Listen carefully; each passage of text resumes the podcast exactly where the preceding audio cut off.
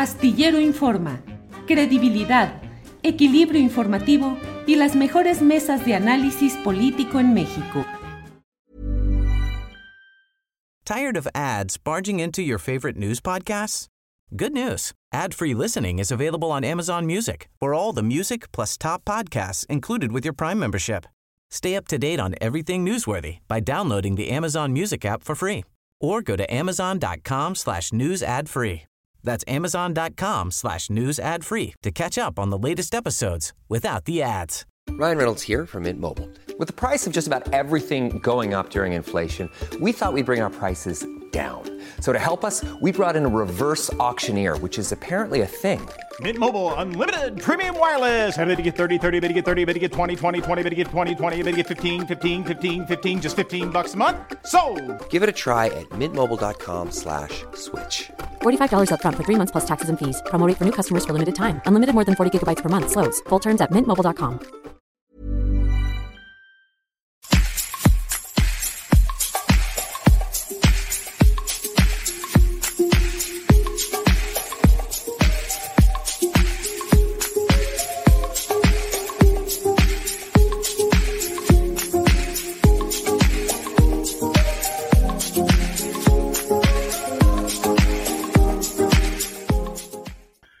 La una de la tarde, la una de la tarde en punto en este lunes 31 de enero de 2022. Ya se fue enero. Muchas gracias por acompañarnos en este programa en el que, como siempre, vamos a tener información, análisis, eh, periodistas opinando, todo lo relevante de un lunes muy intenso en el cual hay de todo. Ya lo iremos platicando con eh, Adriana Buentello a lo largo de este programa, pero hoy ha habido, ha habido señalamientos del presidente López Obrador respecto al personaje de Víctor Trujillo, Broso, detalles, revelaciones, eh, señalamientos duros contra Carlos Loret de Mola, eh, pues una especie de semiapapacho hacia Ricardo Monreal. Eh, el presidente dice que es fundador del movimiento que ha llegado al poder.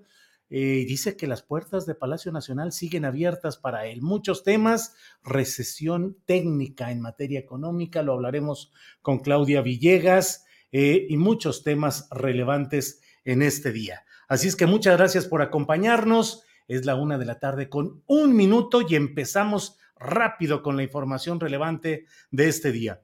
Mire, voy a hablar en unos segundos con el doctor Enrique Aguilar Resillas.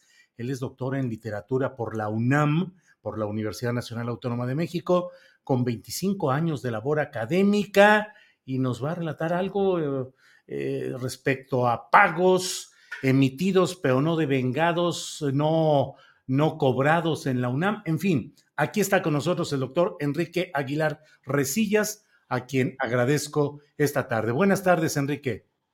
Buenas tardes, querido Julio, y buenas tardes a tu auditorio.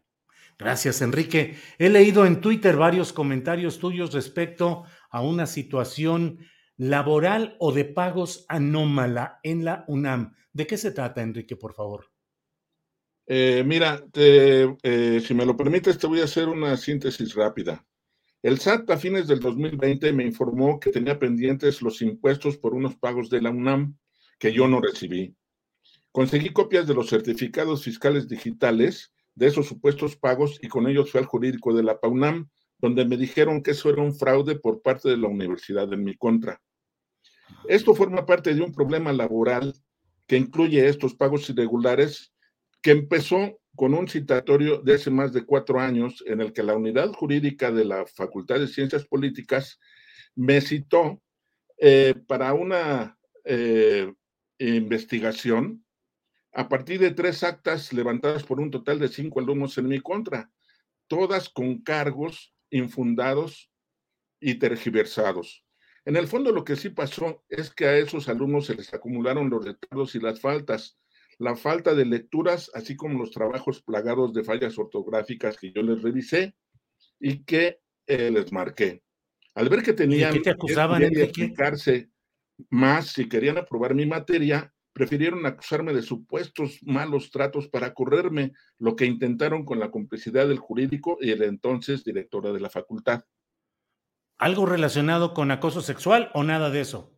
No, para nada, en lo absoluto, no, no, de ninguna manera. Sí, sí, sí. Bueno, en la audiencia de investigación administrativa, el representante de APAUNAM y yo indicamos, entre otras varias anomalías, que en esa supuesta investigación no se había respetado mi presunción de inocencia, mi derecho de audiencia, ni lo relacionado con el debido proceso, ya que por parte de la facultad, entre otras fallas procesales, de entrada sin haber escuchado mi versión de los hechos, se me declaró culpable de manera prematura y arbitraria con base en esos cargos falsos.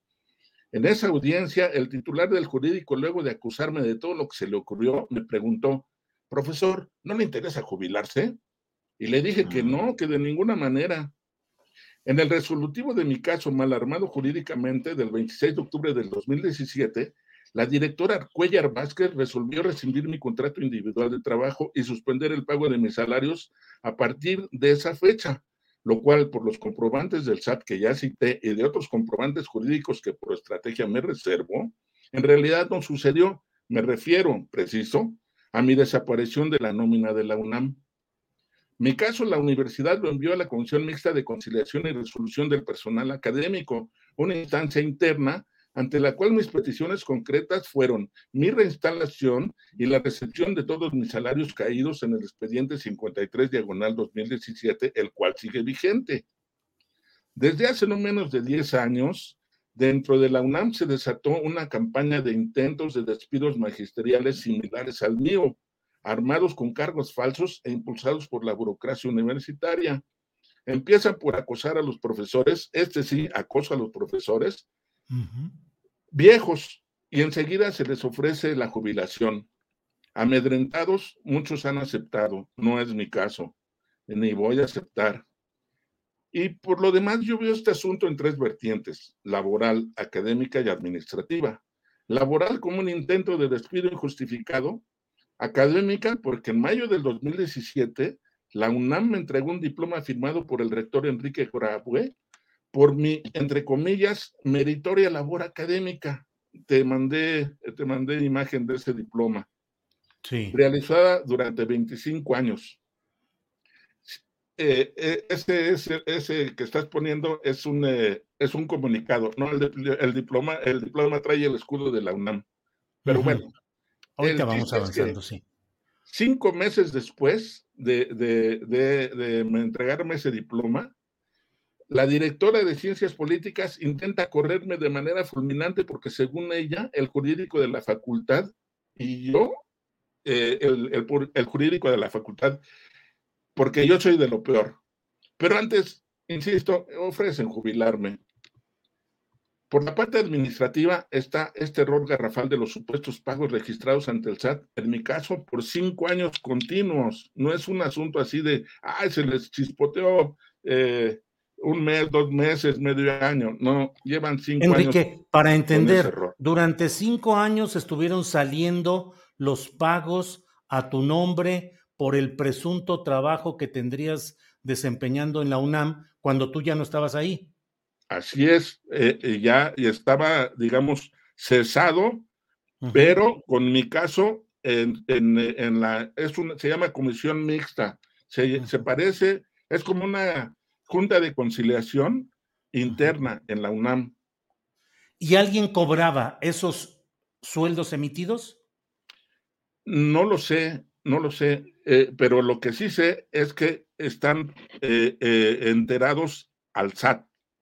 -huh. y entonces el SAT me, me, me pedía los impuestos, ¿no? O sea, te decía, pague los impuestos por sus salarios o ingresos o honorarios como sí. profesor de la UNAM durante sí. cinco años cuando tú no estabas. Así es, así es. Precisamente uh, uh, uh, en diciembre del año pasado, otra vez el SAT me entera de que tengo impuestos pendientes por esos supuestos pagos de, eh, de, de, eh, de vengados supuestamente en el 2021.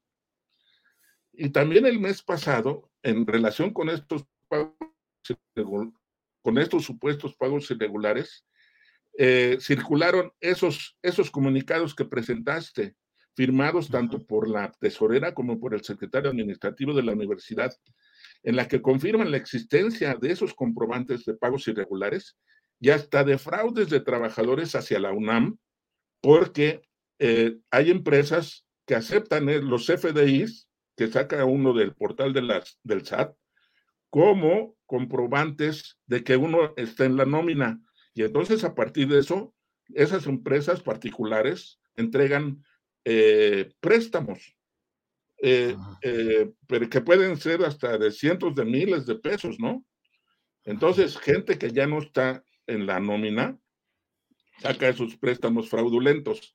Pero también está el punto de que, mira, aquí por ejemplo, al final dice, se hace hincapié en la importancia de conocer que existen dos formas mediante las cuales la universidad debe prohibir los servicios que brindan sus trabajadores por cheque y por depósito bancario.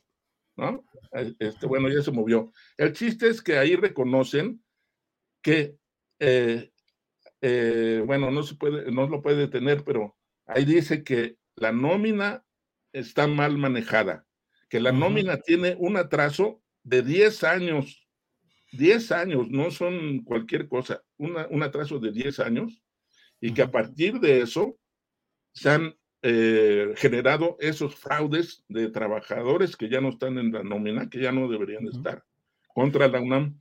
Pero también está el caso contrario, de que la UNAM me hace fraude a mí porque dice ante el SAT que ya me pagó y a mí no me ha dado nada.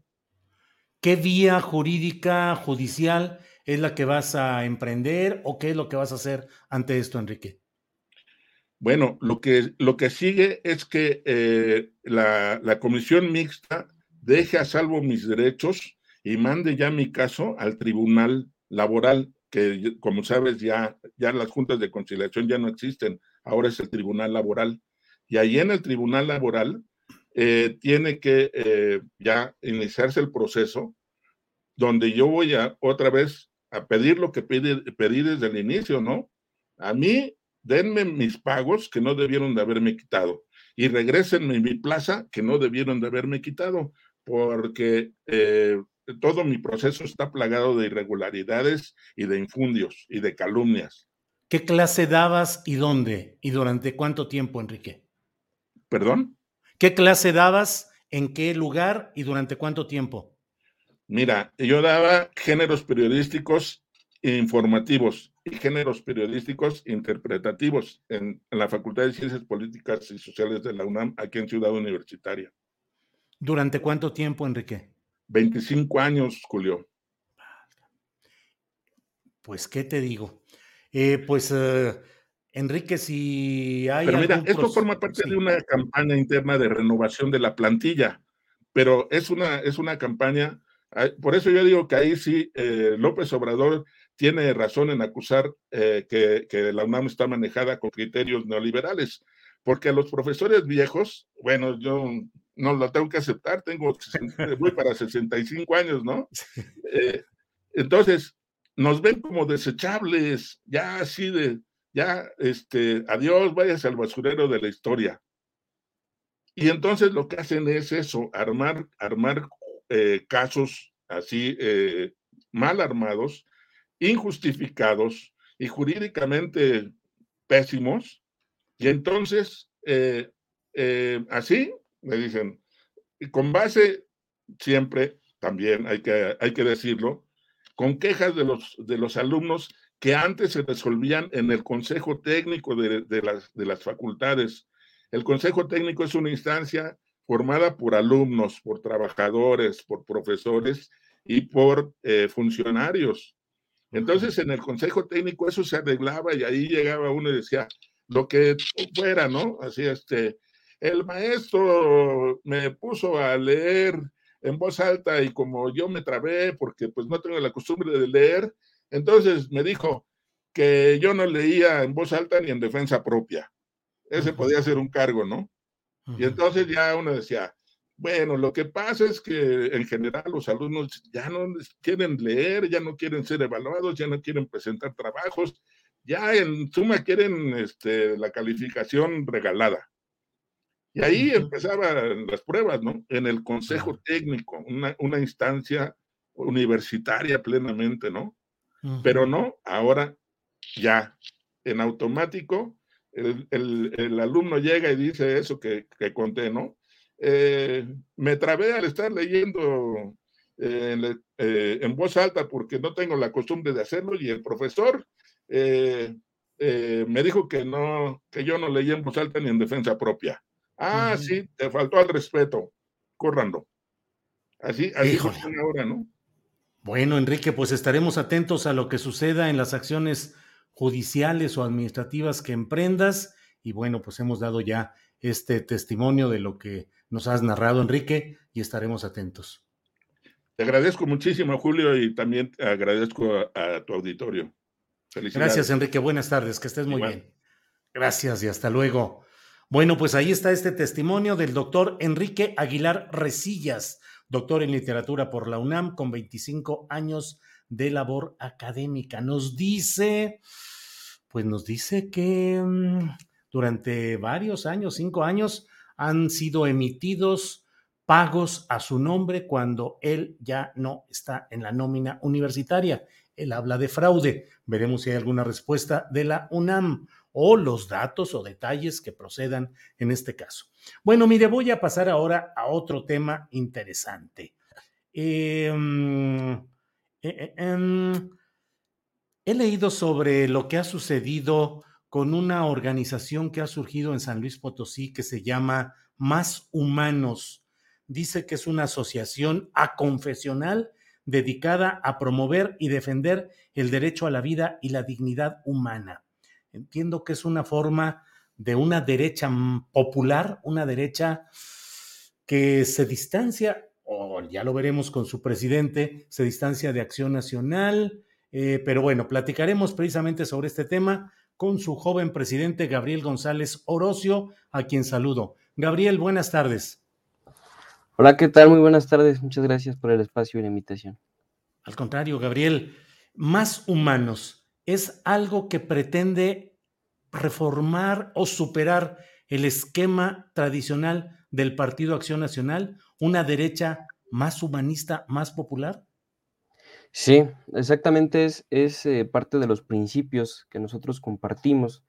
Eh, justo en la rueda de prensa que tuvimos este, en días pasados presentando la, organización, eh, nos hacía un cuestionamiento, uno de los periodistas, viendo esta similitud que existía con la doctrina de Manuel Gómez Morín en su momento que fundó el Partido Acción Nacional, eh, son similares porque son eh, parte de lo mismo, es parte del humanismo político, pero eh, como bien comentas, nosotros creemos que partidos como Acción Nacional se han separado de esas raíces populares que durante mucho tiempo compartieron con la población, se han vuelto partidos más de una derecha tecnócrata que está buscando más, digamos, ciertos beneficios inclusive muchas veces de nivel personal, que una verdadera identificación con, la población, con, el grueso de la población, que se identifica con estos valores, que comparte el derecho a la vida, este, la familia como célula fundamental de la sociedad,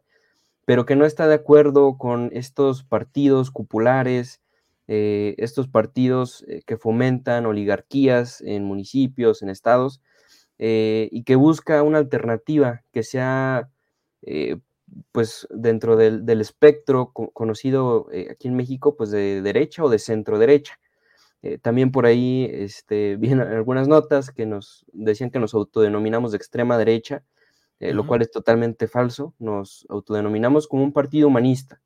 Si el humanismo político lo encuentra la mayoría de la población o en este espectro, digamos, en el imaginario colectivo de la derecha, entonces, pues bueno, nosotros nos sentimos cómodos con ello, no tenemos reparo en decir que si por ser eh, humanistas y por ser esta derecha popular, eh, pues bueno, que nos denominen derecha, pero... ¿De extrema derecha? ¿Mande? ¿De extrema derecha? No, para nada. Nosotros somos, eh, para empezar, muy respetuosos de las instituciones.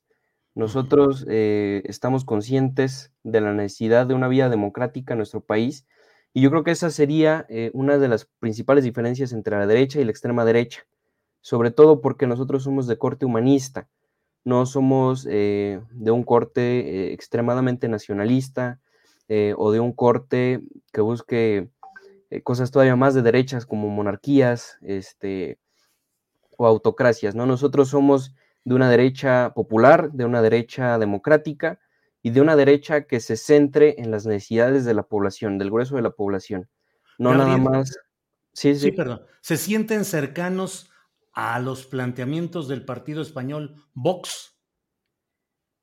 Pues mira, este, en algunos planteamientos sí encontramos similitudes, eh, inclusive, pues bueno, eh, compartimos algunas luchas, por así decirlo, no, de manera organizada, no de manera institucional, sino que coincidimos con algunas de las visiones que ellos pudieran tener. Eh, también podríamos separarnos o deslindarnos de algunas, porque Vox como tal no es un partido de corte humanista, es más de, de, una derecha más popular a la europea. y nosotros, pues bueno, nos sentimos identificados con algunas de sus defensas, sobre todo en cuestiones sociales eh, como la defensa de la vida, la familia, eh, y en otras cosas podríamos diferir un poco de ellos, pero en general, este, pues tenemos esa cierta similitud, pero no somos un Vox mexicano. Gabriel, usted fue candidato del partido Encuentro Social y otros miembros de la directiva de su organización fueron de ese partido al que he señalado, pues con una tendencia religiosa en sus dirigentes y en su activismo. También algunos de los miembros de su organización provienen o defienden las posturas de México Libre, la organización que impulsaron Felipe Calderón y Margarita Zavala. ¿Esos son sus referentes, PES y México Libre? Eh, pues yo creo que no, porque al final este, yo creo que si hubieran sido tan, tan importantes o tan impactantes, eh, yo creo que continuaríamos en esa lucha. Tengo entendido eh, de parte de la dirigencia de, del Partido Encuentro Solidario que ellos van a buscar eh, seguir incidiendo, no sé si a través de partidos políticos locales o si se vayan a esperar hasta reestructurarse como un partido político nacional. nosotros participamos, yo también participé en México Libre, tanto en, en México Libre como en el Partido Encuentro Solidario, pero nosotros partimos de una premisa que la política debe de hacerse de abajo hacia arriba. Nosotros nos identificamos más eh, con esas luchas sociales eh, que, el grueso de la población puede tener, la mayoría de los ciudadanos de a pie podemos defender. Y creo que en su momento México Libre, aunque también compartía estos principios humanistas, eh, empezaba a mostrar estas tendencias similares al PAN de ser un partido más, de, más de cúpulas, un partido un poco más aristócrata. Y nosotros creemos que, está en la población eh, el rescate de sus mismas necesidades. No creemos que vayamos a venir a salvar a todas las comunidades, sino al contrario, incluirlas para que sean copartícipes de las realidades que quieran eh, o que queramos generar nosotros como ciudadanos. Gabriel, ¿piensan extender más humanos a otras entidades del país o lo que está sucediendo ahí es solo local? Eh, tenemos tenemos la, convicción de que sea un movimiento nacional. Ya tenemos eh, acercamientos con liderazgos de la Ciudad de México, eh, de Veracruz, de Puebla, y vamos a buscar formar parte de, todos los estados de la República y este, sobre todo liderazgos endémicos, liderazgos que surgen de la sociedad civil. No estamos haciendo esto en base a políticos reciclados, aunque nosotros ya hayamos participado en la política, no nos consideramos eh, como cartuchos de otros partidos, nos consideramos ciudadanos que coincidimos en, estos ideales y en la necesidad de defenderlos. Entonces, si no tenemos eh, un instituto, una organización que nos permita manifestarnos libremente y defender estos principios, pues la generamos nosotros y es la manera en la que surge más humanos. Gabriel, eh, por favor, para que tengamos una referencia de cuál es Em, digamos, un modelo político a seguir por ustedes en esta organización, dígame a qué político de derecha, hombre o mujer, podemos tomar como referente de los ideales de ustedes, Margarita Zavala, Felipe Calderón, eh, Salvador Borrego, pensador eh, de derecha de mucho tiempo, eh, Jiménez, no, Fernando Guzmán del DIAC, que fue, ¿quién, Gabriel? Yo creo que nosotros partimos de una necesidad eh, real eh, y una necesidad eh, contemporánea. yo creo que, por ejemplo, este, aquí en México hemos tenido liderazgos como Carlos Abascal, en su momento del Partido Acción Nacional, Yo creo que él para mí sería un ejemplo de, una persona congruente y de una persona interesada en, el beneficio tanto de manera de infraestructura de un país como también de una causa popular. Yo creo que sería este, un, modelo a seguir, al menos en cuanto a su vida institucional, y de otros lugares del mundo, pues bueno, a lo mejor como Konrad Adenauer en su momento, este, en Alemania, un poco más cercanos quizás a la, democracia cristiana, eh, pero bueno, somos un partido eh, aconfesional, eso no quiere decir que nuestros miembros no tengan la libertad de manifestar la, creencia que ellos creen. Yo en lo personal soy católico, eh, estoy muy orgulloso de ello y formo parte de, mi iglesia, pero hay compañeros de distintas denominaciones, incluso ateos, y todos podemos convivir por igual. Gabriel, ¿qué opina? ¿Cree que México se está encaminando hacia el comunismo? Yo creo que este, en lo personal no estoy tan de acuerdo con que nos estemos encaminando a un comunismo, eh, digamos, en su concepción clásica, eh, pero creo que sí estamos deteriorando las, las instituciones, un poquito acercándonos a lo del socialismo del siglo XXI, eh, un poquito a, lo que sucedió en, en Bolivia, en Venezuela, en Cuba, y en lo particular yo creo que... ¿Mande? ¿En Chile? Yo creo que en Chile este, aún falta por ver. Ahora sí que ahí nos va a tocar ser historiadores y no profetas. Yo creo que este, Chile tomó una decisión equivocada, pero a final de cuentas, eh, pues bueno, ya, ya tomaron su rumbo. ¿En la historia de Chile usted reivindica la figura de Augusto Pinochet, Gabriel? No, no, yo creo que este, sus formas no fueron las adecuadas. Creo que parte de su filosofía se podría tomar como correcta. Eh, pero bueno, yo creo que los, los gobiernos eh, militares este, no estamos a, favor de ellos. Eh, y pues bueno, yo creo que es parte ya de, la historia y yo creo que dejó sus herencias tanto buenas como malas. y pues bueno, hay que rescatar las buenas y las malas, pues tratar de no repetirlas, ¿no? Del franquismo, ¿lo apoya como doctrina, Gabriel? No, nosotros somos una eh, derecha humanista que eh, tiene su base principal en la figura de la dignidad de la persona. Entonces, como parte de ello, nosotros defendemos eh, las libertades de, la persona, muchas veces atacada o contrariada por defender también la vida, defender la familia, pero nosotros lo hacemos como base de una figura integral de, lo que debe debemos aspirar como seres humanos de alcanzar hasta ese perfeccionamiento de nosotros como sociedad. Eh, y dentro del humanismo político hay espacio eh, para ser tolerantes eh, y también hay espacio para ser firmes, que es lo importante. No, no somos una derecha de medias tintas, somos una derecha sólida, concisa, con ideales firmes, pero este, también pues defendemos el respeto, la, incluso llamarlo la misericordia que podamos tener todos como personas y sobre todo siempre aspirando eh, a, un mejor futuro, a un futuro trascendente para, para todos los mexicanos. Gabriel, ya agradeciéndole mucho su amabilidad de tomar esta llamada, ya cierro preguntándole nada más, ¿cree que el tiempo político de acción nacional va en descenso y que su tiempo político ya está pasando el de acción nacional? Yo creo que sí, y, lo peor es que este, lo están haciendo ellos mismos. Yo creo que el Partido Acción Nacional ha tenido varias oportunidades de rescatarse y se continúa asumiendo. Eh, y aquí en San Luis Potosí es un claro ejemplo.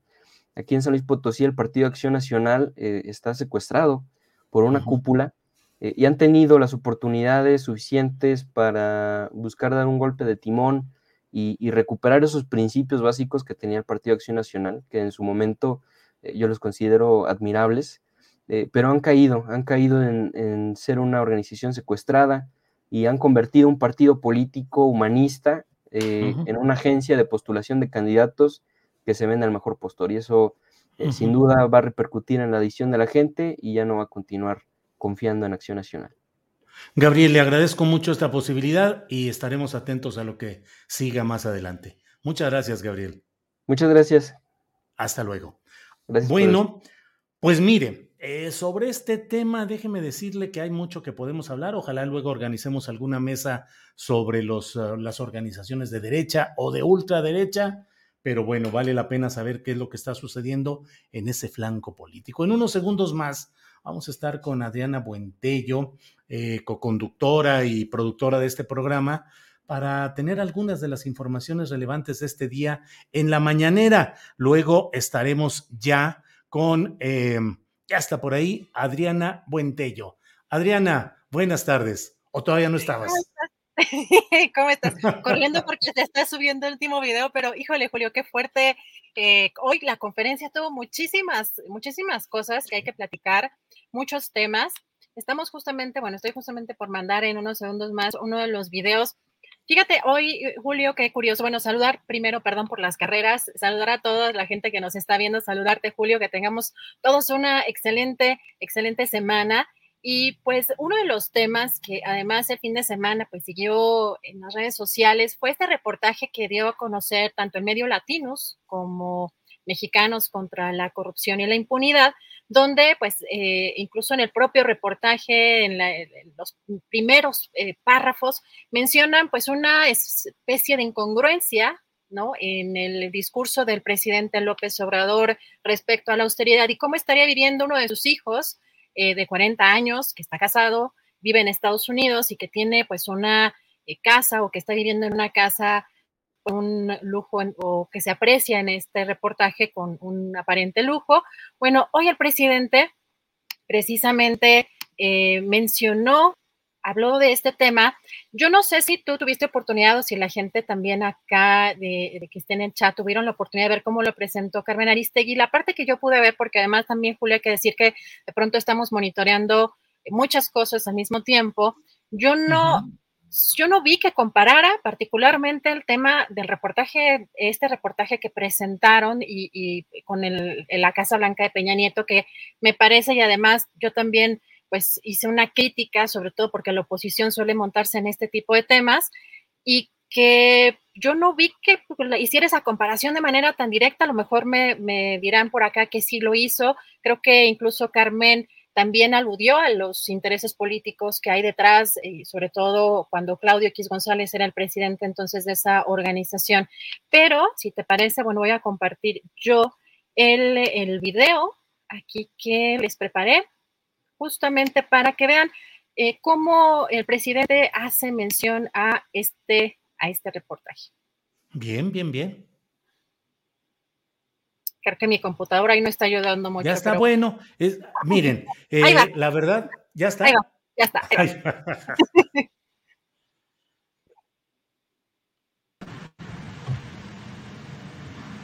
Nada más decir, primero que en este gobierno no tienen influencia mis hijos. No se le da contrato a ningún recomendado. En el asunto del matrimonio, pues ahí está complicado meterse. Ellos se casaron y al parecer la señora tiene dinero, pero no tiene nada que ver con el gobierno. Ni un contrato, ni una recomendación. No somos iguales. Pero este señor Lore de Mola, pues, que es un mercenario, hizo un escándalo. Porque cree que somos iguales. No, no. Él estaba y sigue estando al servicio de la mafia del poder. No fue capaz de participar en un montaje de televisión de una ciudad francesa era muy amigo de García Luna y desde luego de Calderón.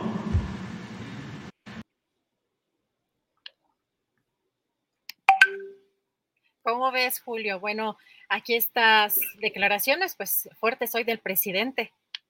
Sí, sí, sí. Y otros detalles que ahí están eh, acerca de revelaciones que hizo de cómo dice él que Víctor Trujillo le hizo llegar cuando la revelación de aquellos uh, videoescándalos de Carlos Ahumada y de René Bejarano le hizo llegar una tarjetita a su casa diciendo mañana va a estallar una bomba. Fíjate cómo lo digo para que no nos desmoneticen, Adriana. Una Vamos a tener que acabar con lenguaje de señas aquí. Eh, ya me sale la desmonetización. Sí, sí, sí, de todos modos. Eh, eso y algún otro detalle también eh, que le fue comentado acerca de las preguntas en una sesión de, preguntas sobre temas culturales y políticos que se hizo en Televisa y dice el presidente que Trujillo le hizo llegar las preguntas y las respuestas, pero que aún así López Obrador no quiso participar en ese ejercicio. En fin, yo creo que más adelantito, Adriana, podemos tener todos los detalles de lo que está eh, en esta conferencia de prensa que hoy estuvo muy movidita. Pues mira, nada más, justo lo de lo que comentabas, nada más para cerrar este, este tema, vamos a mandar este segmento, eh, justo de lo que comentabas, sobre este episodio con, con Broso y también cómo se refiere nuevamente pues a Loret de Mola. Vamos, vamos a ver. Más broso que hasta me llama la atención porque no era así cuando lo conocí. Además, es una gente preparada, más inteligente que Loret de Mola. Loret de Mola, ya lo dije, es golpeador, un mercenario, sin ideales, sin principios. Pero Broso tenía preparación. Me acuerdo que este cuando estaba en Televisa, tuvo la gentileza de mandarme avisar un día antes cuando iban a dar a conocer Broso lo de el maestro Bejarano con Ahumada. ¿sí? Yo no este, entendí, pero el recado que me mandó a la casa, una tarjeta, dice, mañana este, va a caer una bomba o algo así. Y pues quién sabe de qué tipo. Y sí, bomba. y este pues él tuvo que cumplir porque eso se armó arriba. Por eso no hay que generalizar. Bueno, pues ahí está parte de lo que dijo hoy el presidente López Obrador en este tema candente que va a dar mucho de qué hablar. El propio Broso en su cuenta ya dijo que toma nota del mensaje y que este viernes en su sección o en su programa Tenebroso habrá respuesta. Bueno, pues ya lo veremos. Pero mire, vamos a seguir adelante con nuestra programación. Adriana Buentello estará de regreso con nosotros un poco más adelante con más información y con más comentarios de lo que va sucediendo en nuestro país. Ya está con nosotros Jacaranda Correa, periodista y conductora de Canal 22. Jacaranda, buenas tardes. Hola, querido Julio, ¿cómo estás? ¿Cómo te va? ¿Cómo inicias la semana? Bien, ya aquí con las neuronas listas para ser removidas con lo que nos vayas a comentar. ¿Tú cómo has estado, Jacaranda? Pues todo muy bien, Julio, ahí escuchando, me va a salir un poquito de esta, de esta coyuntura eh, de las casas, del hijo, de todo esto. Sí voy a hablar de algo coyuntural que es muy, muy interesante y vas a ver que hoy sí vamos a a remover las neuronas porque hay espacios en donde no solamente las están removiendo, sino que las están eh, protegiendo, Julio, porque estoy seguro que mucha gente no sabe que hay todo un movimiento científico, político también, pues que está promoviendo su protección, es decir, resguardar lo que pensamos, proteger sí, nuestros pensamientos, nuestro cerebro ante los avances tecnológicos.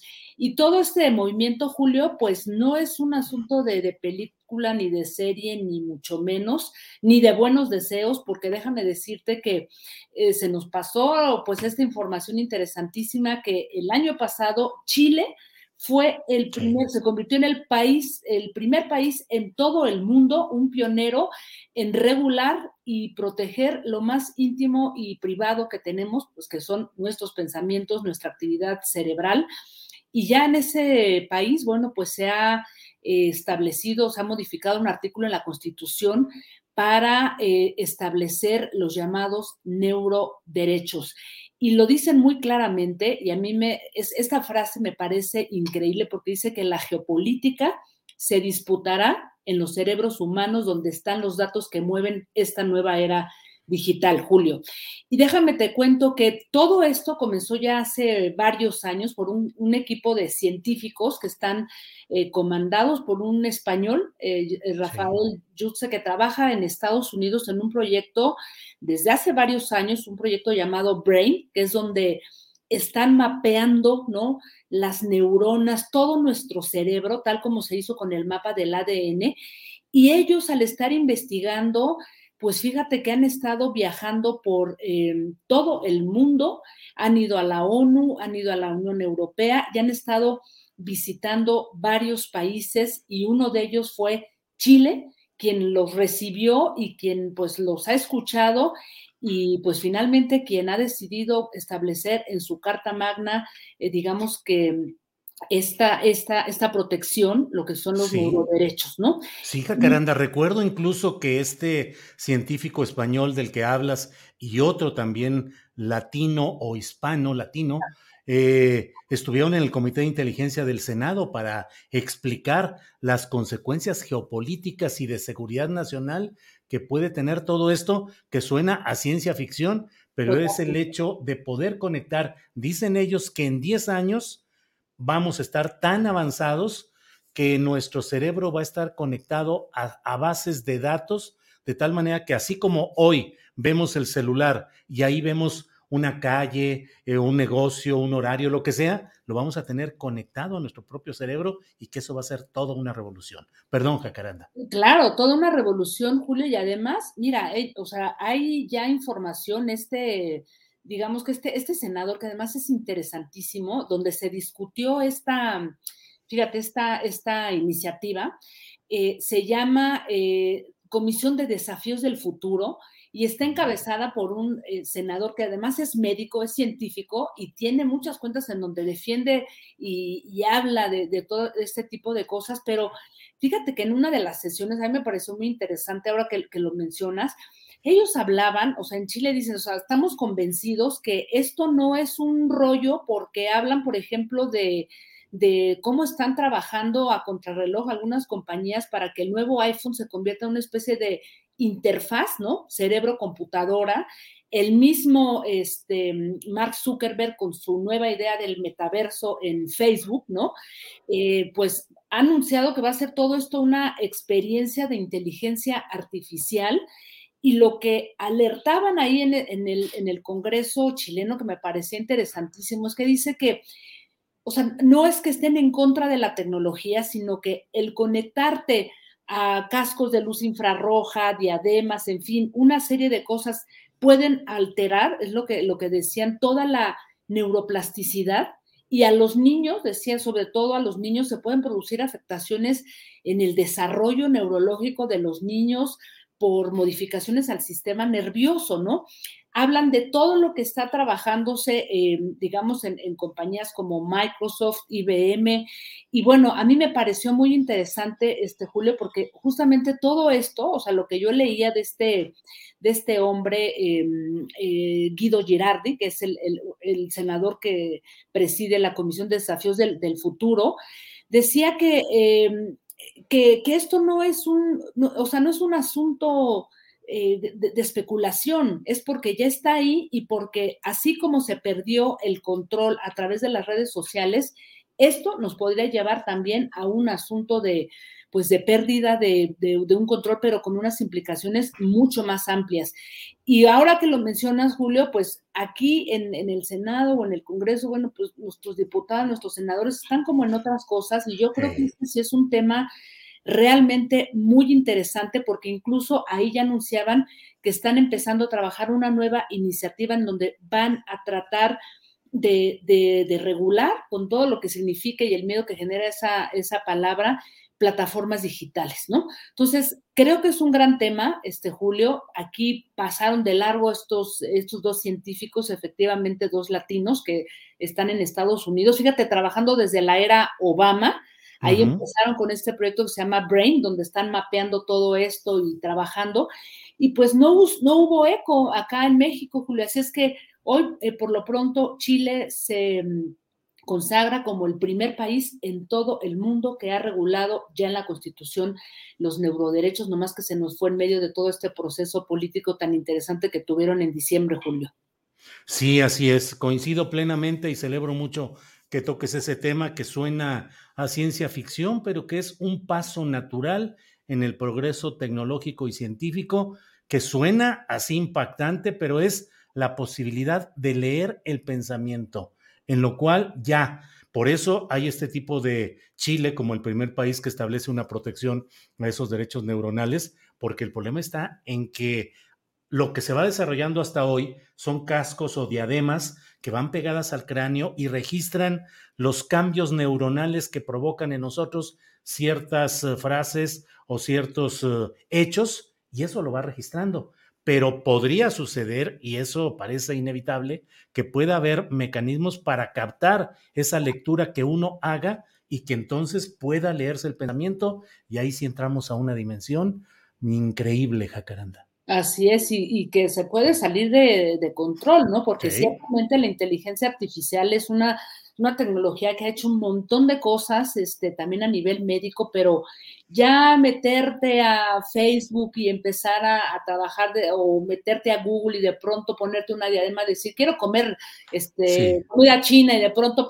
Te, aparece todo ahí, bueno, ya es una cosa como tú dices, parece de, de ciencia ficción, pero pero no lo es, Julio. Entonces yo creo que sí, aquí en nuestro país también tendríamos que poner eh, mucha atención a, ese tipo de temas, aunque bueno, la agenda científica desafortunadamente está cooptada pues por otros problemas y otros este, intereses, ¿no? Así es. Jacaranda, pues eh, muchas gracias por este tema y por esta, este remover de las neuronas. Eh, vamos a ver cómo sigue este tema que es realmente muy interesante. Así es que a reserva de lo que desees agregar, Jacaranda, por favor. Hay que removerlas, ya que hay que proteger las, las neuronas. claro, Porque si no, una mucha removida, pero sin protección, ¿no? Creo que ahí tienen que, que, estar. Así es. Jacaranda, muchas gracias y espero vernos el próximo lunes. Claro que sí, te mando un abrazo, Julio. Solamente invitar a, aprovechando aquí a tu público, fíjate que el próximo jueves tenemos un programa muy interesante con eh, con dos, eh, una periodista, una, una investigadora, porque vamos a hablar también de estos temas que de pronto se nos van por alto y no los analizamos así finamente, el tema de los influencers, ¿no? De, qué ha pasado ya hacia otro nivel, más allá del dinero, la publicidad, como nuevo fenómeno comunicacional, porque justo la revista Zócalo dedica un número muy interesante a hablar sobre este fenómeno y creo que es fundamental, pues, entrar también en esa discusión, Julio. Muy bien, pues eh, Jacaranda, ahí estamos atentos el jueves a tu programa y el próximo lunes nos vemos por acá. gracias, Jacaranda. Un abrazo, hasta el próximo lunes. Igual, hasta luego, gracias. Bueno, mire, en unos segunditos entramos ya con ah, eh, Claudia Villegas para hablar de economía, de finanzas. Eh, resulta a veces parece increíble, pero algunos de los experimentos científicos para lectura del pensamiento han consistido en que a una persona le registran cuáles son sus cambios neuronales a partir de mostrarle ciertas figuras, eh, por decirle algo, una cuchara, un tenedor, y registra ciertos movimientos neuronales. Y cuando le hablan de un tema parecido a cucharas, y a tenedores, registra también un movimiento neuronal que hace que está pensando tal vez en un cuchillo. Estamos hablando de, del ABC. No queramos que haya una lectura como las que luego suelen darse en apariencia eh, en esos programas de ilusionismo y todo esto. Pero va avanzando muy rápido. Ya están vendiendo en Estados Unidos algunas diademas para registrar lo básico del movimiento neuronal. No es ciencia ficción y tan no lo es que simplemente le digo un argumento que leí y me pareció contundente.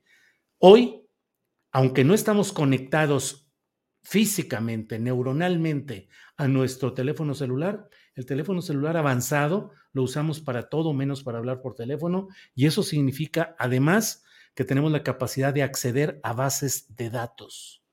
Cuando eso esté conectado neuronal cerebralmente, va a ser una cosa muy complicada porque vamos a tener acceso inmediato a bases de datos, archivos, a mil cosas que de pronto la capacidad de entender y de aprender cosas va a ser extraordinaria. Y vamos a entrar a otro tema del que luego un día habrá que hablar, que tanto la sensibilidad, el arte, la cultura, incluso la percepción religiosa pueden depender de la acumulación de datos disponibles y la gran pregunta, ¿cuándo las máquinas van a desarrollar sentimientos? Ya sé que ahorita van a decir que eso es imposible, que es un debate profundo, pero mire, de esos temas, déjeme decirle que eso, eh, vamos a pasar de eso para entrar ya con eh, Claudia Villegas, que ya está por aquí. Claudia, buenas tardes. Buenas tardes, Julio, ¿cómo estás? Un saludo, gusto saludarlos. Gracias, igualmente, Claudia. Tengo la sensación de que ahora estoy conectando antes de tiempo. A lo mejor todavía no estabas lista o ya estabas eh, puesta, Claudia. Pues estaba aquí revisando algunos temas técnicos porque a veces hay problemas con el navegador, Julio, pero ya estamos acá. Qué bueno, Claudia. Un montón de cosas que tú dirás siempre aquí. Tú eres la que nos dices qué temas deseas abordar. Yo me quedaré un poco eh, con la pregunta, si quieres, al final, de qué onda con esto de la recesión técnica que dicen que se está declarando. Pero lo que tú nos quieras decir, por favor, como siempre, Claudia. ¿Qué te parece, Julio, si empezamos por ahí?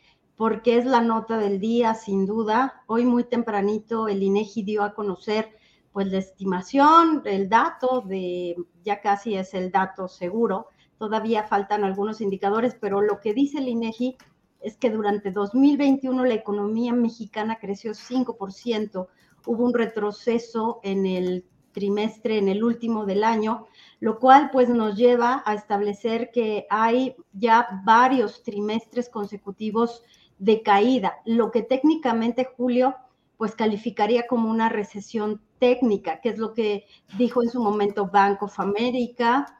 Y Gabriel Llorio, el subsecretario de Hacienda, dijo que no se podía establecer eh, tan tácitamente que estuviéramos en recesión técnica porque el empleo se ha venido recuperando. Después hoy Jonathan Heath, que es el subgobernador del Banco de México, dijo que la interpretación técnica y la interpretación mediática pues se tenían que tomar con mucho cuidado, Julio, porque para establecer recesión técnica pues hay que ver duración, intensidad y bueno, también impacto en la economía. Entonces, como, como ustedes saben, Julio, hay un comité de, eh, que establece el Comité Fechado de Ciclos Económicos que se estableció precisamente entre Secretaría de Hacienda y varias entidades del sector público para que no cualquiera ande diciendo que hay recesión técnica, Julio. Híjole. Eh, ¿Y esto en qué etapa estamos, Claudia? ¿Inflación? ¿Estancamiento? Mm, ¿Este tipo de informes del, eh, de los que estamos hablando? ¿Qué tanto impactan? Porque puede extenderse la sensación de que se está entrando en momentos económicos difíciles. Precisamente hoy varios analistas están haciendo sus análisis pues muy pormenorizados de que la economía no se ve bien, de que la economía está enfrentando ya un momento muy complejo, de que el rebote que vivimos durante 2020 ya se terminó, que durante 2021 pues esperaba que la economía comenzara a tener un crecimiento interno, sobre todo en el consumo, pero hay varios factores, Julio. Está pues la nueva variante de Omicron, pero está también la inflación en muchas partes importada, en otras no, que ese es un debate aparte, de qué tan competitiva ha sido la economía para hacer frente a estos choques externos de inflación. Y luego está el tema que ahí es donde entramos en temas políticos, que es cómo ha afectado a la economía a la decisión de las empresas de invertir, porque hay algunos negacionistas que dicen que no, que la inversión viene a pesar de que exista para algunos un clima adverso a la inversión, un clima en donde este sector de bienes de capital, este sector de inversiones a largo plazo, pues no termina de decidirse si México es un país apto para esas inversiones paradójicamente lo que vemos es que las manufacturas, el sector exportador está a tambor batiente, solamente limitado por el tema de que no hay los chips suficientes o no hay los fletes suficientes. Entonces, lo que te puedo decir, Julio, a ciencia cierta como reportera de este sector, es que los próximos días van a ser de debate, de qué tan mal está la economía, porque mientras Giorgio dice que sí hay crecimiento en la creación de empleos y hay que ver las cifras del IMSS, él dice que podría ser el efecto REPSE, otros analistas aseguran que se habrían dejado de crear al, casi dos millones de empleos, Julio. Esto, ¿a qué segmentos está impactando más, Claudia? ¿La construcción, el consumo, no sé, dónde se están detectando a reserva de que se den los datos concretos, dónde están esos eh, puntos eh, preocupantes. Sector servicios, que es el consumo interno, el llamado sector terciario, Julio, que es el que, por cierto, que me encanta citar el libro de, que, coordinaste, eh, en el que decíamos, el sector de servicios es al, al que más le va a costar trabajo regresar después de la pandemia. A pesar de que México no tiene restricciones al turismo, todavía no se recupera el número de visitantes extranjeros.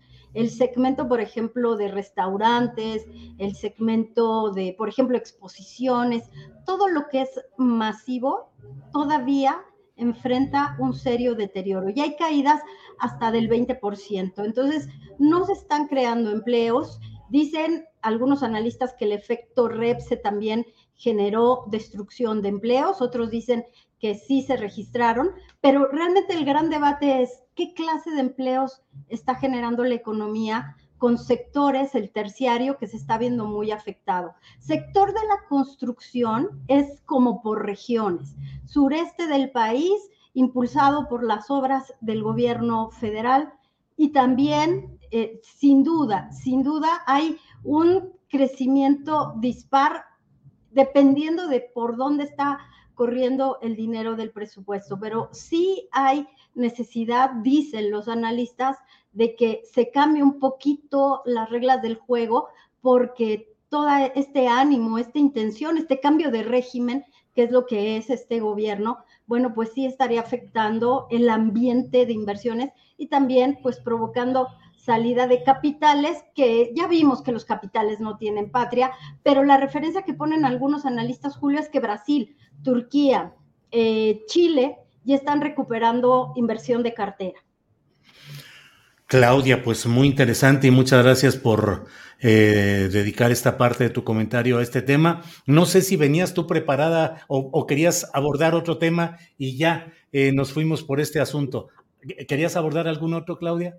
Muchas gracias, Julio. No, fíjate que, que como buen reportero, ahí está la nota. Nada más comentar que mañana eh, estará, espero, porque lo anunció Llorio, el secretario de Hacienda, Rogelio Ramírez de la O. si no es mañana, pues ya se está tardando, porque se espera que él dé una información diferente o una visión desde la Secretaría de Hacienda de por qué no estamos en recesión técnica, de por qué no debemos preocuparnos.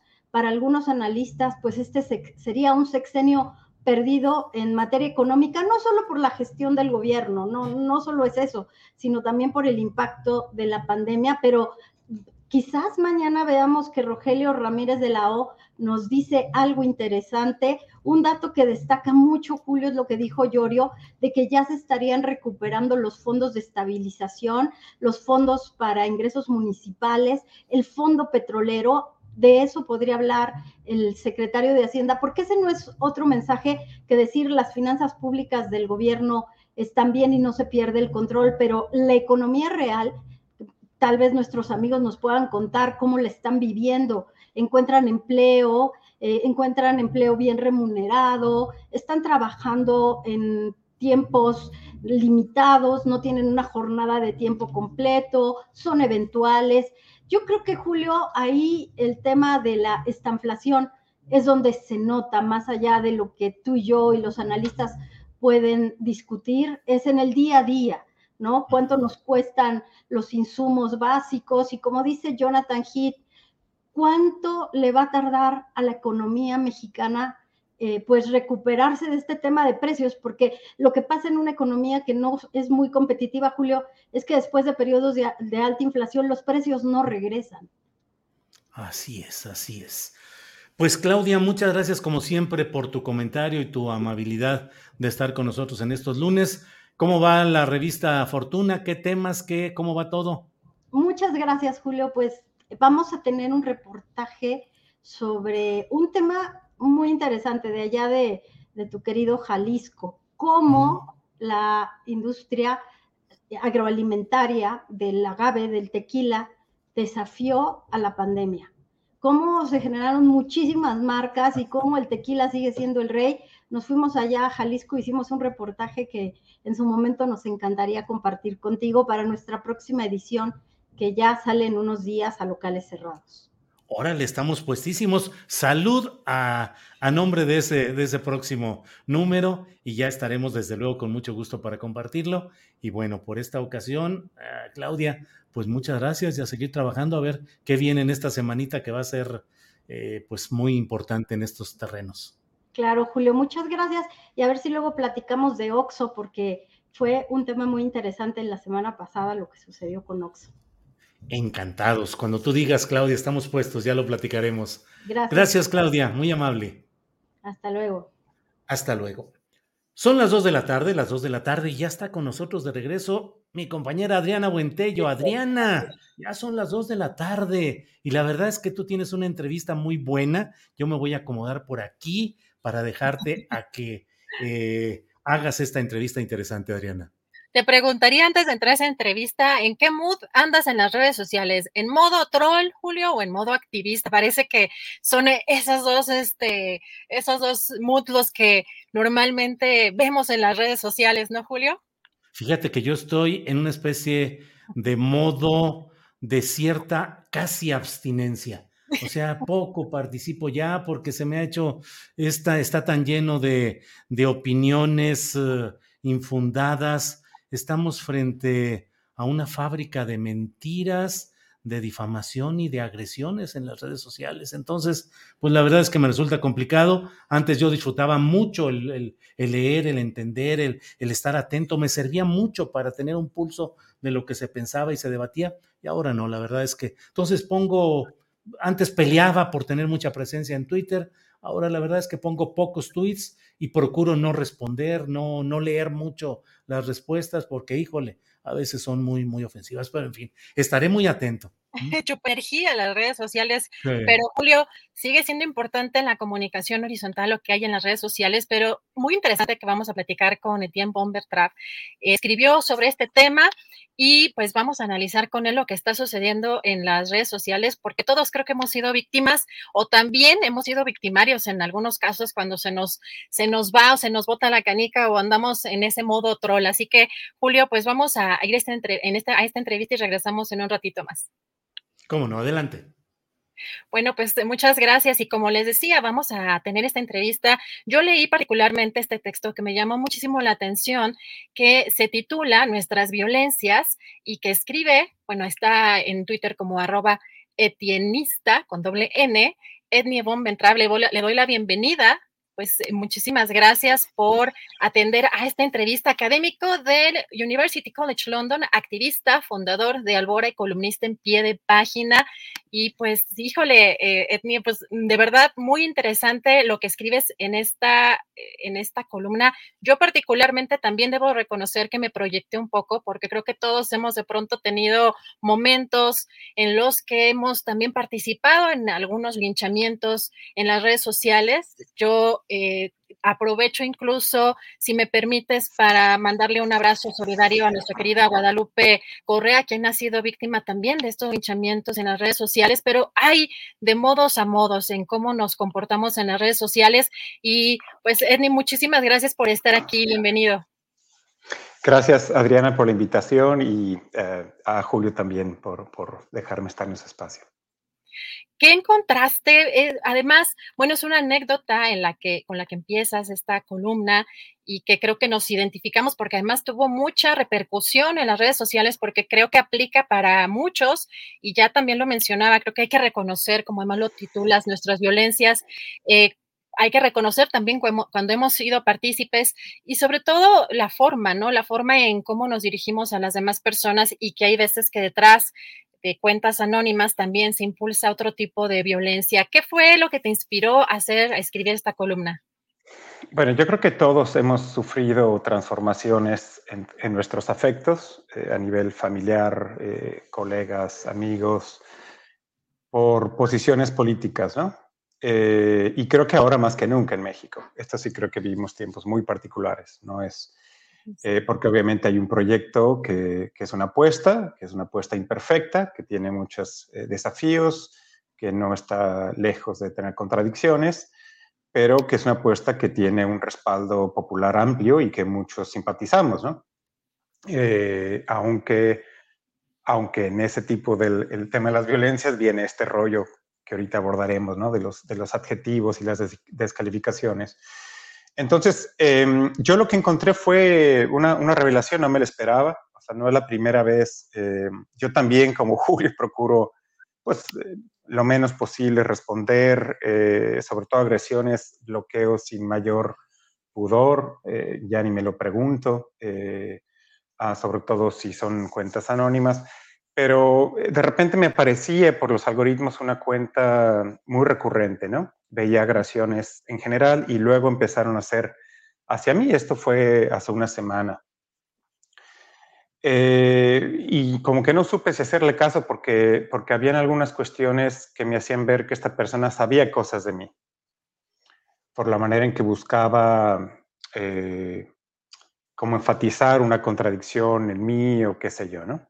Entonces, bueno. Eh incluso, perdón, veías algún tipo de señalamiento, por ejemplo, que cuando te conocen ya llega a haber temas incluso de índole personal, eh, referencias o a veces físicas o familiares en contra No, acá, acá, era nada más un, una. Eh, como que era alguien que maliciosamente estaba tratando de. de hacerme quedar. No, no, sé cuál era la intención, pero me, me me llamó la atención, lo medité un poquito, la verdad es que no fue difícil intuir a la hora que me puse a pensar, até dos, tres cabos y me fui a dormir como aguitadón porque, porque en estos años, yo llevo 10 años fuera de México, eh, viviendo fuera de México, voy cada que puedo, estudio México todo el tiempo, es parte de mi trabajo académico, es parte de mi activismo, estoy, me considero medianamente informado de por dónde ve el país y qué le aqueja. Eh, pero sin embargo, desde amigos, familiares, ya me habían dicho, tú no, tú no vives aquí, no sabes lo que estás hablando. Esa es como una de las formas de descalificar al otro, ¿no? Buscar la manera de decir, tú, lo que tú digas no tiene eh, fundamento en la realidad. Entonces ya me había pasado varias cosas así, o sencillamente con diferentes posturas, de, diferentes posturas, opiniones con gente querida, donde el nivel de violencia llegó a tal grado que ya no hay vuelta atrás. O sea, no es la primera vez, donde dices, bueno, a esta persona ya no la voy a volver a ver igual, pues, ¿no? Em, y es donde sucede algo interesante, porque el mundo digital no es, tiene, es otro mundo, pero es el nuestro. Mucha gente no lo entiende. O sea, es, es, nos volvemos a topar en la calle o en, o, en, o, en un proyecto de colaboración o, nunca va a ocurrir precisamente por cómo nos comportamos a veces en las redes. Entonces, bueno, me fui apachurradón, porque apachurrado, no porque era un troll, sino porque probablemente la conocía, eh, eh, mujer. Eh, esto es lo que voy a decir de, esa persona. Em, y entonces tenía su teléfono y, yo tenía años sin tener contacto directo y le, a pesar de tener décadas y de conocernos y muchas relaciones en común muy cercanas, complicada la cosa, de hecho. y a la mañana siguiente me despierto y veo el mensaje diciendo, sí soy yo. Eh, y sí soy yo, y además ah, todo un rollo de, justificar, eh, defender su derecho a, increpar, eh, en teoría políticos, ¿no? Pero obviamente a los políticos que ella detesta, no a los demás que retuitea y respalda y demás, ¿no? Entonces, bueno, a partir de ahí, me, yo el tema de la, de la, cuestión digital y las comunicaciones es algo que me, estudio académicamente, asesoro tesis, cosas así, no he publicado mucho al respecto, pero como que nunca me he puesto a pensar en la dimensión personal. Eh, a mí me apachurró mucho este tema eh, ah, y me llevó a escribir este texto que la verdad es que no, no pensé que tuviera tal repercusión o, que fuera tan leído y comentado. No con el afán de tener la última palabra, por supuesto, eh, pero yo sí creo que en un país donde estamos absolutamente inundados de violencia por todos lados, eh, que nos hace un país sumamente cruel, poco empático, poco solidario, una sociedad, estamos bastante enfermos de violencia. Entonces, eh, ahí es donde pensé en el libro de Erendira Derbez y Claudia, eh, ese momento me de la Garza me parece, sobre no son micro, ¿no? Donde dicen, bueno, es que eso de, ah, es un micromachismo, ¿no? Es un pequeño comentario ya sea piropo o, cualquier cosa que, que, de donde florece el machismo, por ejemplo, ¿no? Y su libro es extraordinario porque se van al, al, a los detalles finos y te das cuenta que, que, en realidad, pues ahí brota la sociedad machista porque estamos llenos de esas eh, pequeños eh, sesgos, eh, afirmaciones, restricciones, lo que fuera, desde las familias y nos van conformando en, en ver las cosas de cierta manera.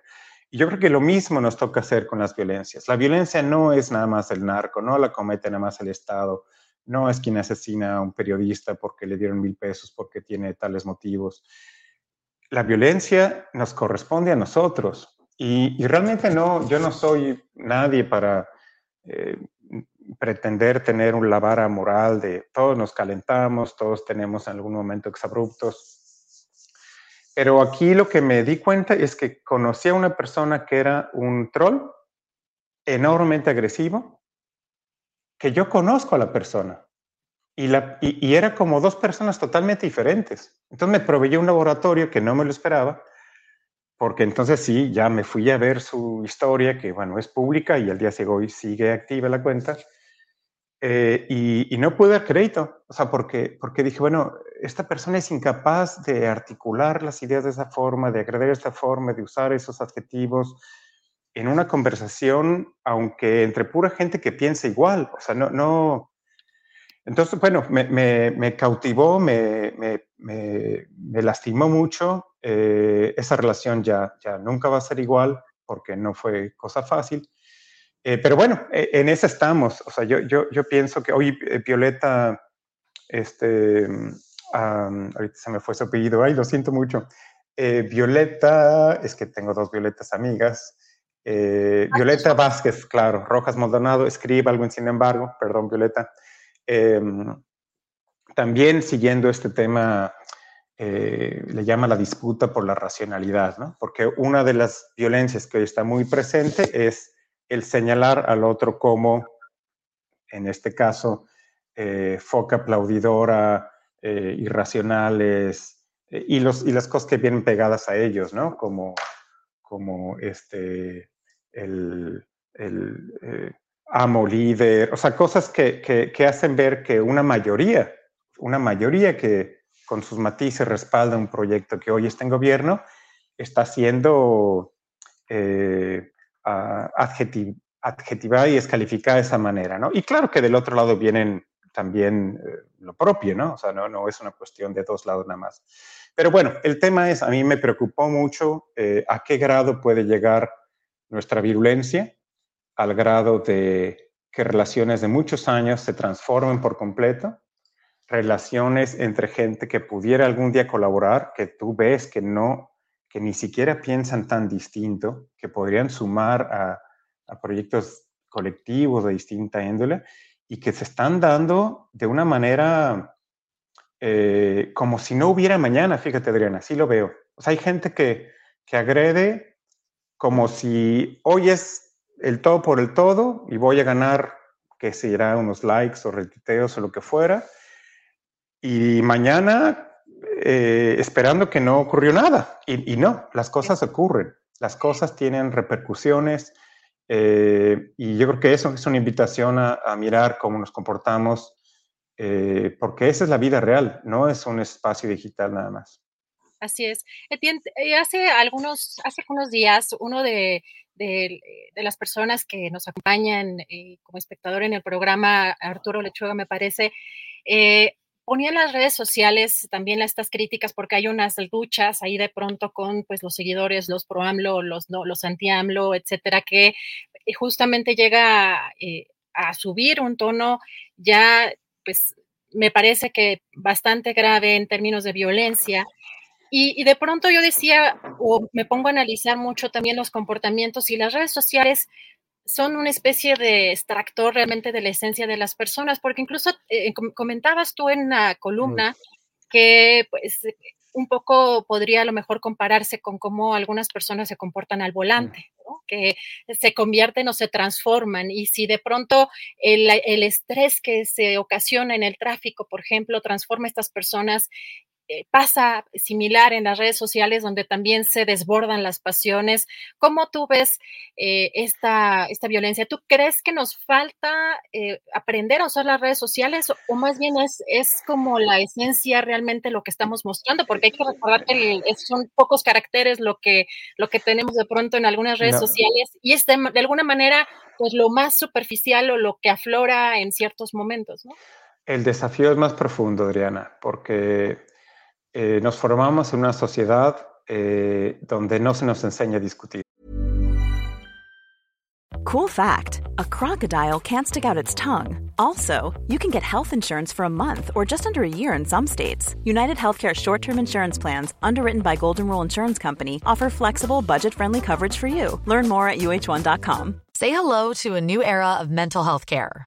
Cerebral is here to help you achieve your mental wellness goals with professional therapy and medication management support. 100% online. You'll experience the all new Cerebral Way, an innovative approach to mental wellness designed around you. You'll get a personalized treatment plan from a therapist, prescriber, or both in a safe and judgment free space. Your cerebral therapist or prescriber will outline a customized plan with clear milestones along the way so you can get to feeling your best. With Cerebral, you're not alone in your mental health journey. We're here to empower you to live a fulfilling life. So take that first step towards a brighter future and sign up today at cerebral.com slash podcast and use code ACasts to get 15% off your first month. Offer only valid on monthly plans. Other exclusions may apply. Offer ends July 31st, 2024. See site for details. Eh, y llegamos a ser adultos en donde en contextos como el actual nos dice en la mesa no se habla de política. Esa es una falacia. Todas las familias, todos los grupos deberían de hablar de lo público. Deberían de poder hablar de lo público. Eh, no, se trata de hablar, de poner como rosa otro, otra cultura, otro país, pero por ejemplo, aquí donde vino Inglaterra, bueno, mi esposa se sorprende eh, eh, cómo cómo es que relaciones que ha visto afectadas en este contexto y no lo entiende porque aquí se les enseña a discutir desde muy chicos. Eh, y a la hora que ves a los parlamentarios, por ejemplo, en el Parlamento británico, eh, discutir, dices, bueno, estos son enemigos a ultranza y sin embargo salen eh, de la sesión y son, es muy posible que se vayan a tomar una cerveza, un pop juntos. O sea, porque la gente no, no difícilmente llega al nivel de agresión. Eh, eh, la agresión se considera una conducta antisocial, sea en la calle, sea en un entorno escolar, sea en un entorno laboral, y se persigue. En las redes sociales, claro, puede ocurrir de todo, pero también se puede llevar a, que tenga repercusiones.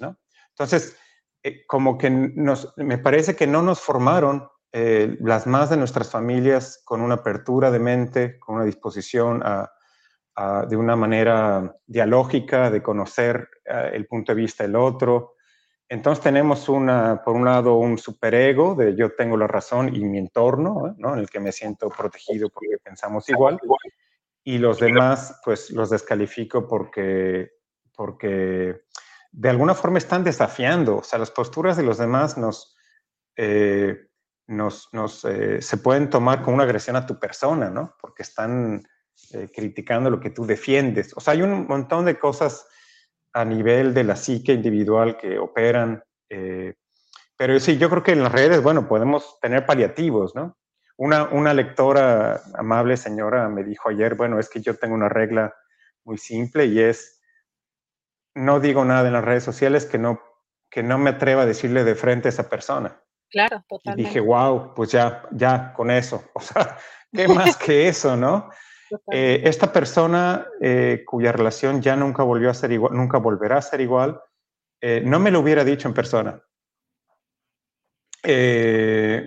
ni siquiera con su nombre en Twitter, o sea, ni siquiera en, la plataforma de Twitter, sino desde el anonimato.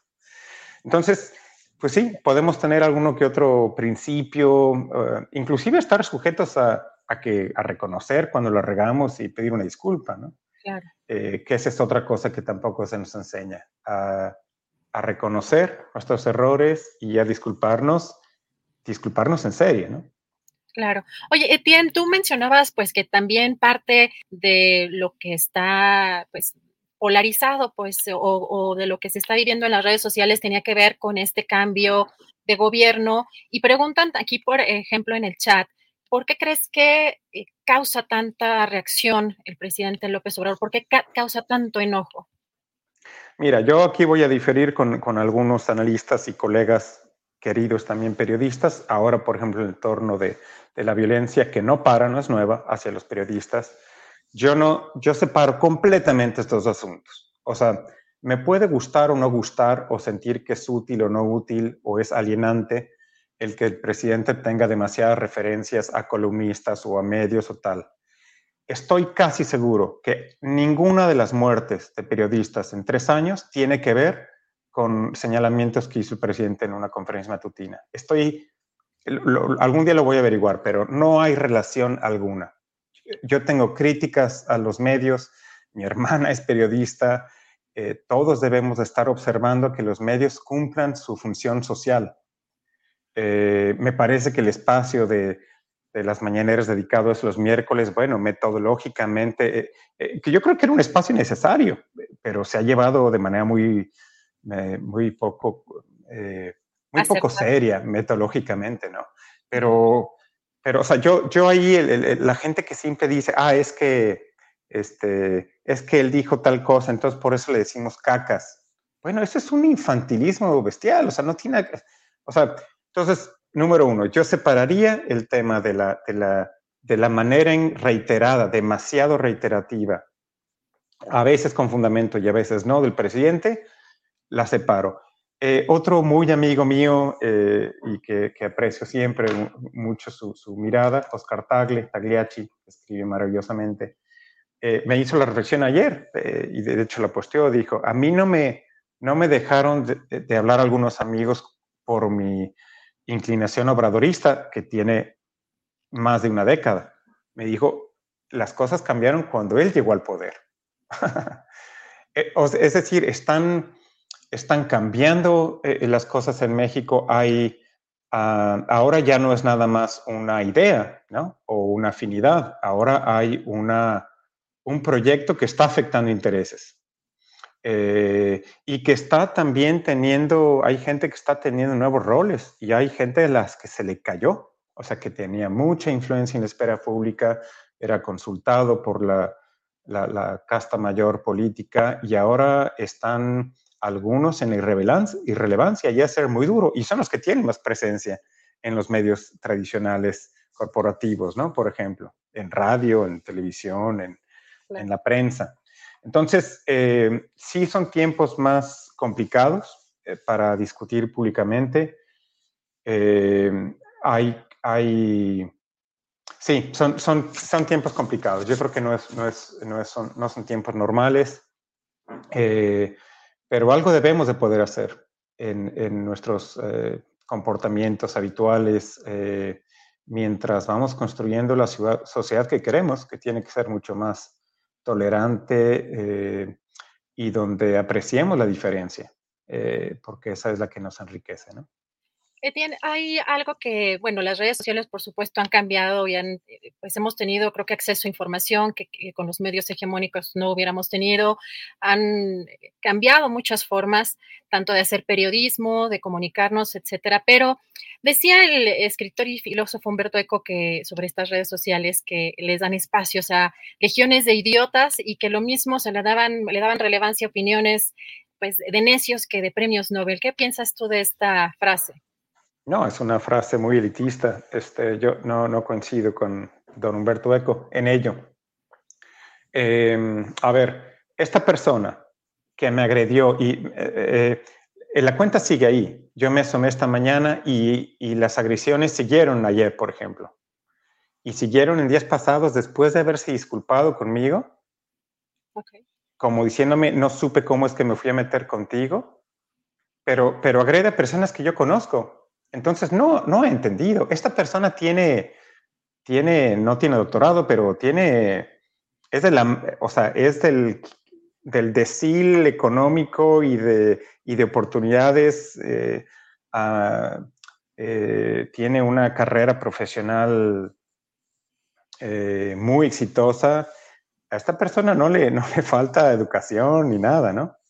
Entonces, eh, no, yo creo, que, yo creo que nos hace falta, a mí se me hace que el potencial democratizador del Internet es real eh, y de las redes sociales. No, no, eh, no me parece, vaya, que Chumel tenga más aportaciones a la vida pública por tener los seguidores que tiene, los espacio que tiene, es irrelevante, ¿no? y de hecho las personas que, que, que a veces veo que, que, aportan y son humildes y tienen algún comentario, no necesariamente de elogio, pero un comentario como honesto, pues podrán tener los seguidores familiares, ¿no? O sea, no, no, no hay una... Eh, es cierto, ahí ocurre de todo. Eh, y yo ya, como alguna vez se lo leía Alejandro Páez en su cuenta que decía bloqueo sin a la primera provocación, pues yo igual. O sea, yo ya, ya, ya, ya, ya estoy, ya me, ya voy avanzando en edad, dándote mucha paciencia y, este, yo creo que todos tenemos que poder tener mecanismos para mantener un espacio público eh, saludable, aunque nos calentemos aquí y allá, este, y también para poder usar nuestro tiempo de la manera más eh, generosa y creativa, ¿no? Eh, sobre todo cuando de lo que estamos discutiendo pues no es de fútbol, en este caso es el destino del país, donde hay tanto por hacer y atender todavía, ¿no? Así es, Etienne. Por, por último, agradeciéndote la posibilidad de platicar contigo, que además, pues creo que yo soy a veces no participo mucho porque también es muy, para mí es muy desgastante, yo soy como muy sensible y me cualquier este, situación que veo de agresión me chupa toda la energía y luego, luego yo lo siento. Yo creo que pues muchas personas estamos como en esa posición. Yo siempre decía que Julio, yo no sé cómo aguantaba tantas horas porque sigue manteniendo una comunicación digamos, horizontal, que es lo apropiado para las redes sociales de mantener la comunicación con la gente, pues para eso se supone que están las redes sociales o tenemos la misma oportunidad de estar con políticos, con líderes de opinión, con periodistas, con artistas, etcétera. ¿Qué, qué consejo tú le darías a la gente? Porque yo veo que si hay mucha gente que busca un diálogo constructivo, que de pronto las pasiones se desbordan, de pronto nos gana eh, un poco a lo mejor la ira, el enojo, que siempre está la posibilidad de pedir disculpas, o eh, de, reconocer los errores, pero ¿qué, mm, qué, consejo tú nos darías en lo individual? Porque, bueno, cambiar colectivamente, pues es una tarea como mucho más compleja, eh, pero en lo individual, para la gente que nos está viendo, ¿qué consejo eh, nos darías para utilizar las redes? No sé si tengo un consejo, respetar al otro. O sea, si tienes un interés auténtico en por qué piensa la persona de esa manera, pregúntale cortésmente el otro de un académico reiterativo más no poder y, muy pesado, eh, a la hora que le expliqué por qué una serie de cosas, entonces, y le dije, además no estoy para ti, no, te, no estoy sirviendo, no estoy aquí viendo a ver qué preguntas tienes, ¿no? Entonces ya me, me, me volvió a, decir lo mismo que ya le había dicho de manera privada, que no tenía suficiente información para emitir una opinión, pero me, me habló de usted. y le dije, esa es una payasada, me estás, eh, eso no es tener respeto al otro, hablar de usted, ¿no?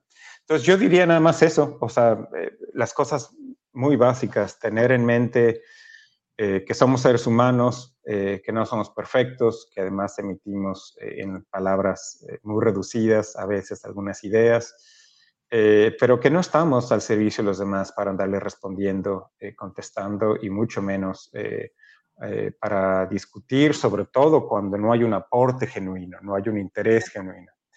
Y además, no solo están las redes sociales, yo puedo ver algo de una persona que me inquieta, me, me, me causa demasiada curiosidad, o, y pues como sucede también, ¿no? Pues el teléfono, ¿no? O un email, o, vamos a tomar un café, porque, ¿no? Este, entonces, no, las redes sociales, yo, yo la verdad, estos años, eh, particularmente los últimos tres, eh, eh, sí he tenido varias relaciones fracturadas en mi entorno, varias, no es la primera.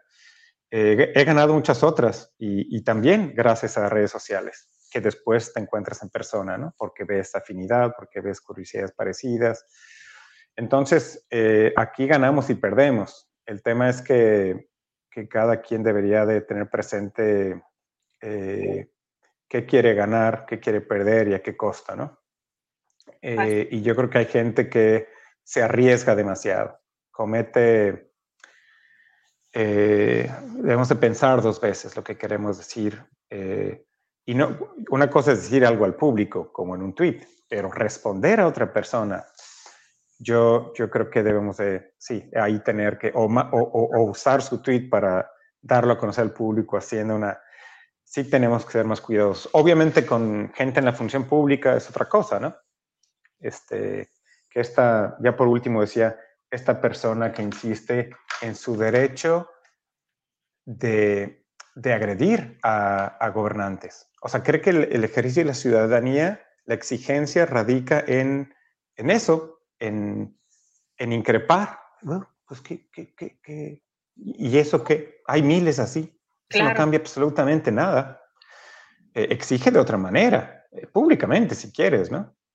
Haz ver las contradicciones, pero, pero eh, las maneras violentas no conducen nunca, nunca a, tal vez te lleven a más seguidores, pero nunca, eh, gracias a los algoritmos y lo que premian, pero nunca nos conduce a un entorno cercano, más, eh, más amable, ni a una comunidad política, ni una sociedad más, más cordial, ¿no? Así es. Etienne, pues te agradezco muchísimo. La verdad es que ha sido muy rico platicar contigo. Creo que eh, este tema da para mucho, tiene muchas aristas y pues te agradezco muchísimo esta oportunidad y espero podernos encontrar pronto. No, hombre, a ti y algún día hagamos algo juntos porque yo sé que tú estudias esto.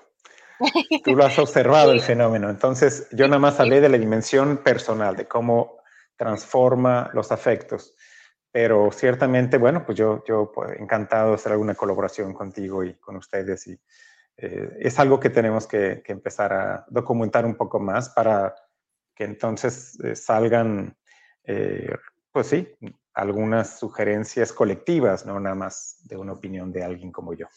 Claro, a ser constructivos, a construir comunidad, a construir también ideas y a respetar sobre todo pues a los demás, a ser eh, pues muy prudentes también y pues Etienne te mando un abrazo, te agradezco muchísimo esta oportunidad de platicar contigo.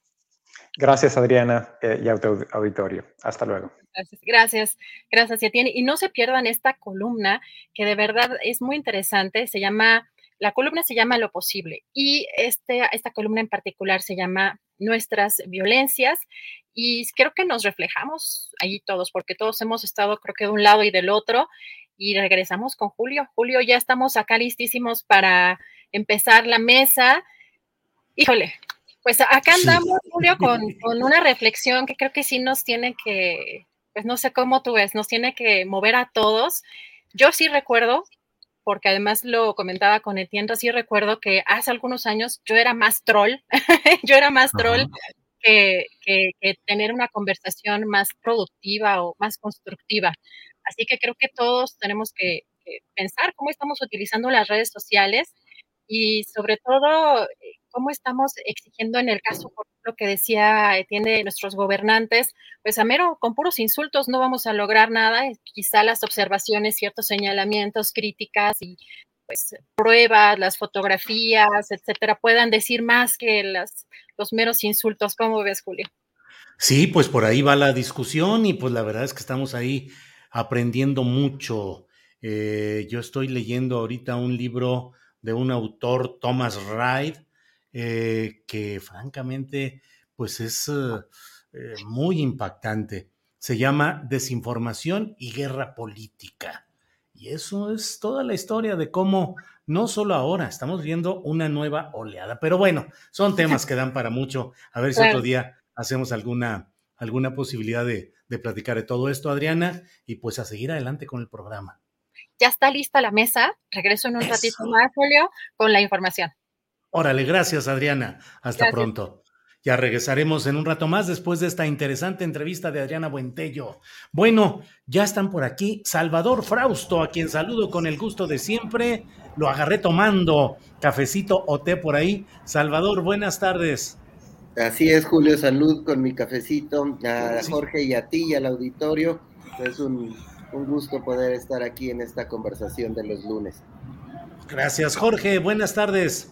Buenas tardes, Julio, Salvador, y a la audiencia, más Gracias.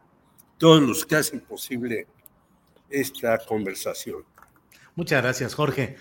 Eh, los invito a que abordemos un tema que creo que está muy candente, que es el de este momento, respecto a este video que difundieron eh, Mexicanos contra la Corrupción y em, el portal Latinus sobre un video sobre la forma de vida de uno de los hijos del presidente López Obrador y su respuesta hoy en la conferencia mañanera, donde él dice que, bueno, pues es difícil meterse a asuntos matrimoniales, que la señora al parecer tiene dinero eh, y, bueno, hace una serie de señalamientos respecto a Broso, Víctor Trujillo y Carlos Loret de Mola. Salvador, ¿qué, ¿cuál es tu opinión sobre este tema? ¿Qué es lo que hay que revisar? ¿Qué hay de cierto? ¿Qué hay de falso?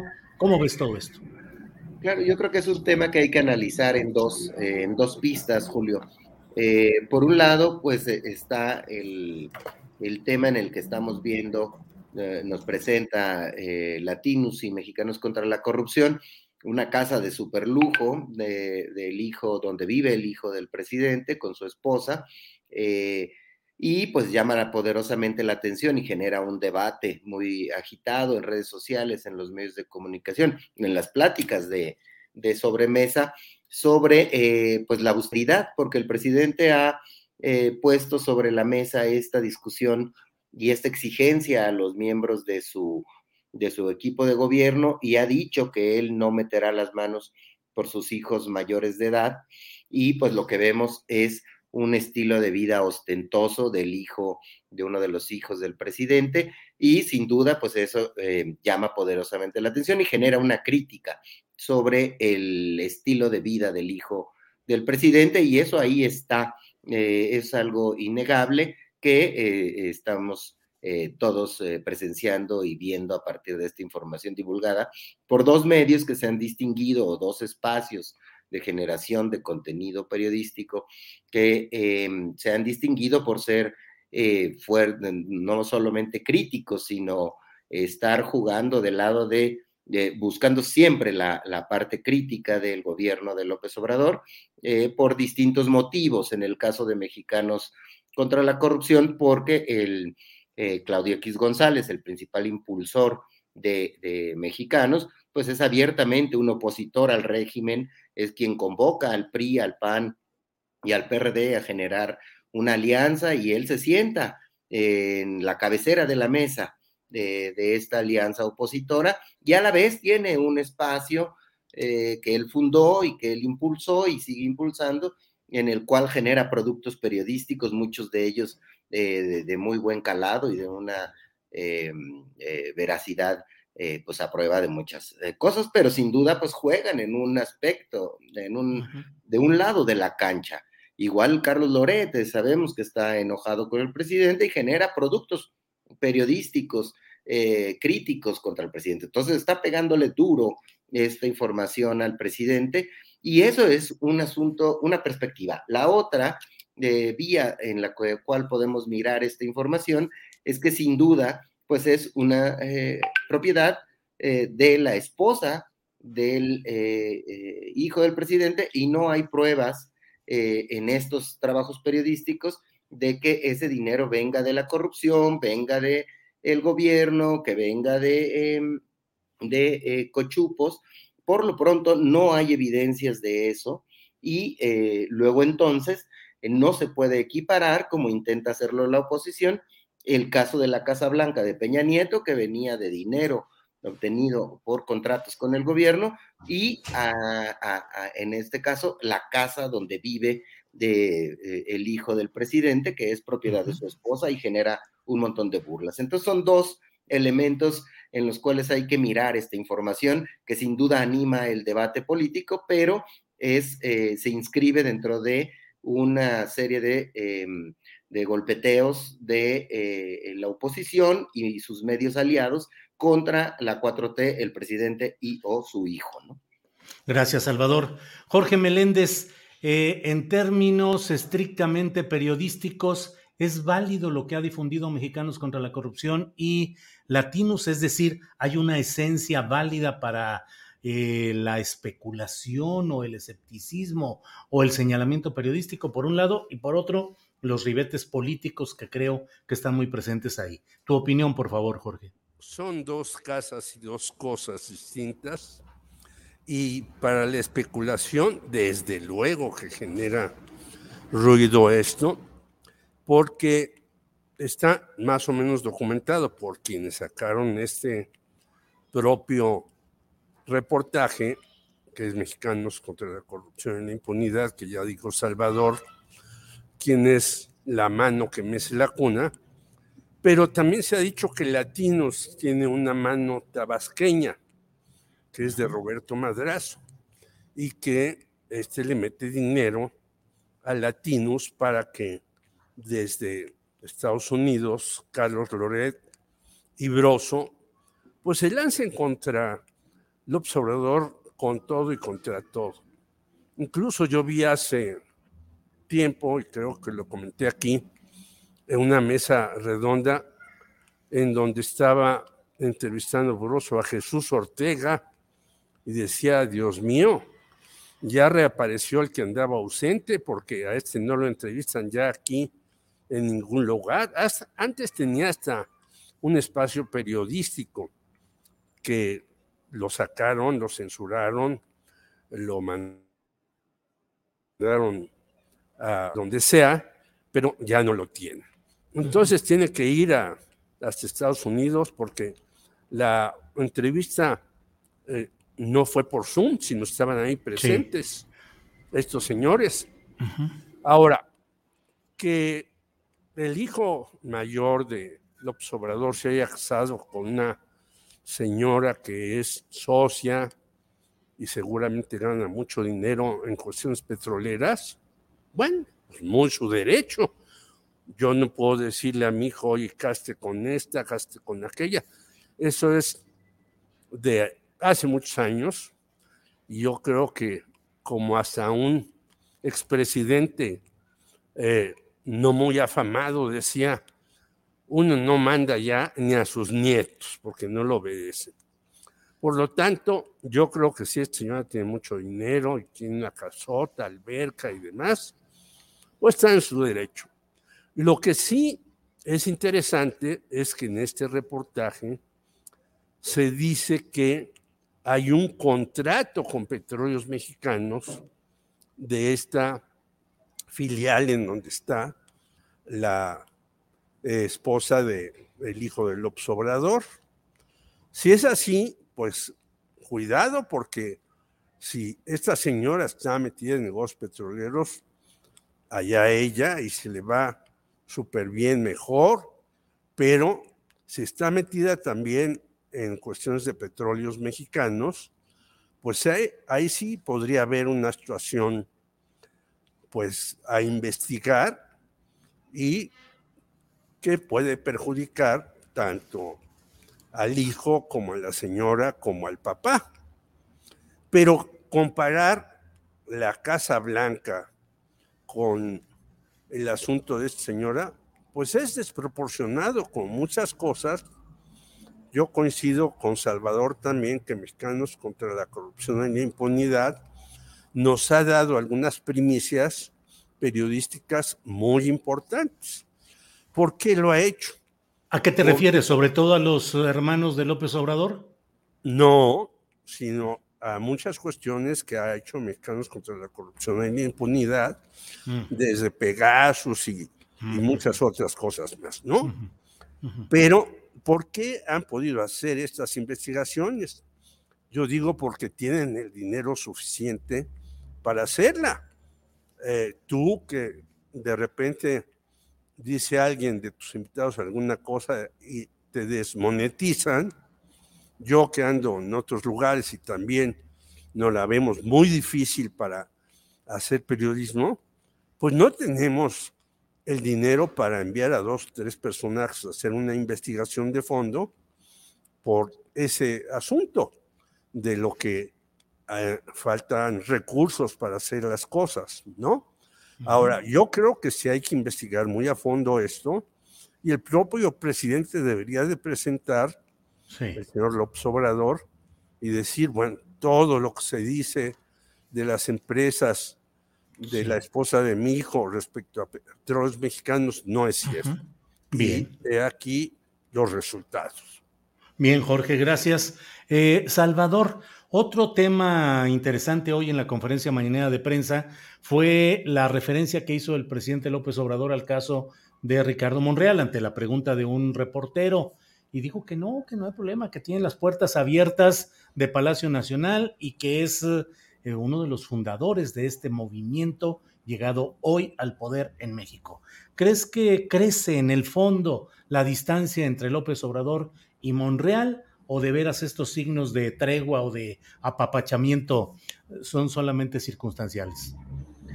Pienso, Julio, que la reforma eh, eléctrica eh, pateó el bote, eh, pospuso el pleito entre López Obrador y Ricardo Monreal, que ciertamente tiene visos, visos muy fuertes de, que pudiera terminar en una ruptura, en una salida de Ricardo Monreal del movimiento eh, de regeneración nacional de Morena. Sin embargo, la participación del secretario de Gobernación, Adán Augusto López, en la plenaria del fin de semana, eh, que llamó mucho la atención, que llegó, se sentó junto a Ricardo Monreal y digamos que elegantemente le jaló las orejas, lo llamó a la unidad y Ricardo Monreal le bajó dos rayitas a su pleito con eh, López Obrador, es decir, contra el gobernador de Veracruz eh, por haber encarcelado a, a, un personaje cercano a él, al secretario técnico de la Jucopo y cercano a Dante Delgado le baja Ricardo Monreal, dice que van por la unidad, que van por la reforma eléctrica, que van, eh, que ese es el, foco en el que deben estar todos los morenistas, pero el papel de, Adán Augusto López crece como figura central en la conducción política de los asuntos políticos del país, en el caso de las reformas y en el caso de la vida interna de, de, Morena, creo que veremos signos próximamente de, de, eh, metiendo mano eh, a Augusto en el tipo de conflictos que hay en Morena. Entonces yo creo que la reforma eléctrica pateó el bote, que por lo pronto Ricardo Monreal midió fuerzas y dijo, no puedo ir a más, me va a vencer el presidente, tengo que recular. Y también el presidente da un pequeño guiño y le dice que es bienvenido, él como muchos otros, incluso los opositores, los adversarios al régimen, al, a, a Palacio Nacional, pero a mí me llama la atención de lo que dijo hoy el presidente, la parte en la que dice que debe la gente morena oír el canto de las sirenas, hay que ponerse cera en los oídos frente a los llamados de los adversarios de la oposición a, em, a, estar imaginando escenarios catastróficos. Me parece que se refiere a una narrativa que ha ido creciendo en las últimas semanas, que es que la oposición insiste en que es probable que aunque Morena gane mucho en el 24, gane gobernaturas en este año eh, y el próximo año, eh, la Ciudad de México, como la crítica la concentran las clases medias eh, y muy localizada en la Ciudad de México, que podría perder Morena en el 24, la Ciudad de México. Y es ahí donde se ve Ricardo jugando, quizá en la oposición o quizá en algún lugar dentro de Morena aún abrigue ciertas esperanzas. Me parece que el presidente está mandando un mensaje ahí diciendo no escuchen los cantos de las sirenas, esa narrativa de que vamos a perder la Ciudad de México, pues está construida desde la oposición y sí me parece que es una narrativa construida desde la oposición y desde los em, eh, intelectuales y periodistas afines a las causas de la, de la oposición. Esa narrativa ha ido creciendo y el presidente está tratando de ponerle un hasta aquí. No creo que termine el conflicto con Monreal, sino está pateando el bote y se va a ir a, más adelante. Monreal, si quiere jugar dentro de Morena, tiene una prueba de fuego. Tiene que eh, sacar adelante la reforma eléctrica y entonces vamos a, podemos ver un escenario en el que Monreal siga siendo útil para el proyecto del presidente. Muy bien, Salvador, gracias. Eh, Jorge Meléndez, además de este episodio de Monreal y eh, Adán Augusto y la mañanera hoy del presidente López Obrador, hay otro episodio que es eh, Mario Delgado en Durango, donde fue abucheado y hubo incluso eh, pues proyectiles pétreos y huevazos contra Mario Delgado. ¿Cómo ves ese transcurrir de Mario Delgado? Antes yo, yo quisiera decir que, en efecto, Monreal, que es un viejísimo lobo de mar, tiene dos imágenes muy significativas, aparte de lo que dijo Salvador. Una con una cara de aburrimiento, casi se duerme, mientras la señora Delfina Gómez, secretaria de Educación Pública, y ya sancionada Morena, porque ella recibía ahí unos dineros de sus trabajadores por el Tribunal Electoral del Poder Judicial. Bueno, ahí está Mario, perdón, Ricardo Monreal, casi durmiéndose. Y otra con una sonrisa de oreja a oreja, en donde están las señoras Olga Sánchez Cordero y Rosa Isela Rodríguez a su lado, en una comparecencia de Rosa Isela Rodríguez en el Senado. Es decir, son los dos Monreales dentro de los muchos que hay. Sí. Eso por un lado. Es decir, la guerra entre Monreal y López Obrador sigue, yo creo que no ha parado, y obviamente el López Obrador dice bienvenidos y que aquí estamos a sus órdenes y demás. Pero la guerra va para allá. Ahora, Monreal también le tiene que medir el agua muy bien a los camotes porque después de los nombramientos de Francisco Javier Berganza en Hidalgo y Roberto Palazuelos por el Movimiento Ciudadano, pues puede ser que este movimiento venga a una caída libre después de esas tonterías. Pasemos al segundo caso que tú planteas, el de Mario Delgado. Pues el señor Mario Delgado, en unas encuestas que ya sabemos que nadie conoce salvo el que dice que ganó fulano o sutana en determinado lugar, pues no tejió muy fino porque no lo sabe hacer. Es realmente formado en el ITAM y en cuestiones económicas, pues no es un buen político. Yo no sé por qué lo mantienen ahí contra Marea, si ha demostrado que de política no sabe grandes cosas. Y bueno, hay, eh, hay que acordarnos que él fue delegado especial cuando participó Delfina Gómez yo andaba por allá en el Estado de México en unas tareas periodísticas y llegó él eh, con Abelardo Martín y demás, todo un equipo que estaban apoyando a Delfina Gómez para la gobernatura. Y bueno, esa gubernatura, según dicen algunos morenistas, la ganó Delfina, pero a fin de cuentas se la dieron a Alfredo del Mazo, que se ha comportado como todo un gentleman con López Obrador. Por lo tanto, estas pedradas, huevizas, insultos y demás, contra Mario Delgado, yo creo que van a seguir, porque en Oaxaca también las cosas están a peso entre la gente que apoya a Salomón Jara, el ganador, y los que están con Susana Jar, el GELU, que no hay que olvidarla, que tiene relación con el exaccionista de Banamex, o todavía accionista, Alfredo Jar GELU, que tiene mucha importancia en Oaxaca, porque de verdad el señor, aparte del béisbol, le ha metido dinero a muchos encuentros en Oaxaca, musicales, literarios y demás. Por lo tanto, el señor Delgado tiene bombas por todos lados.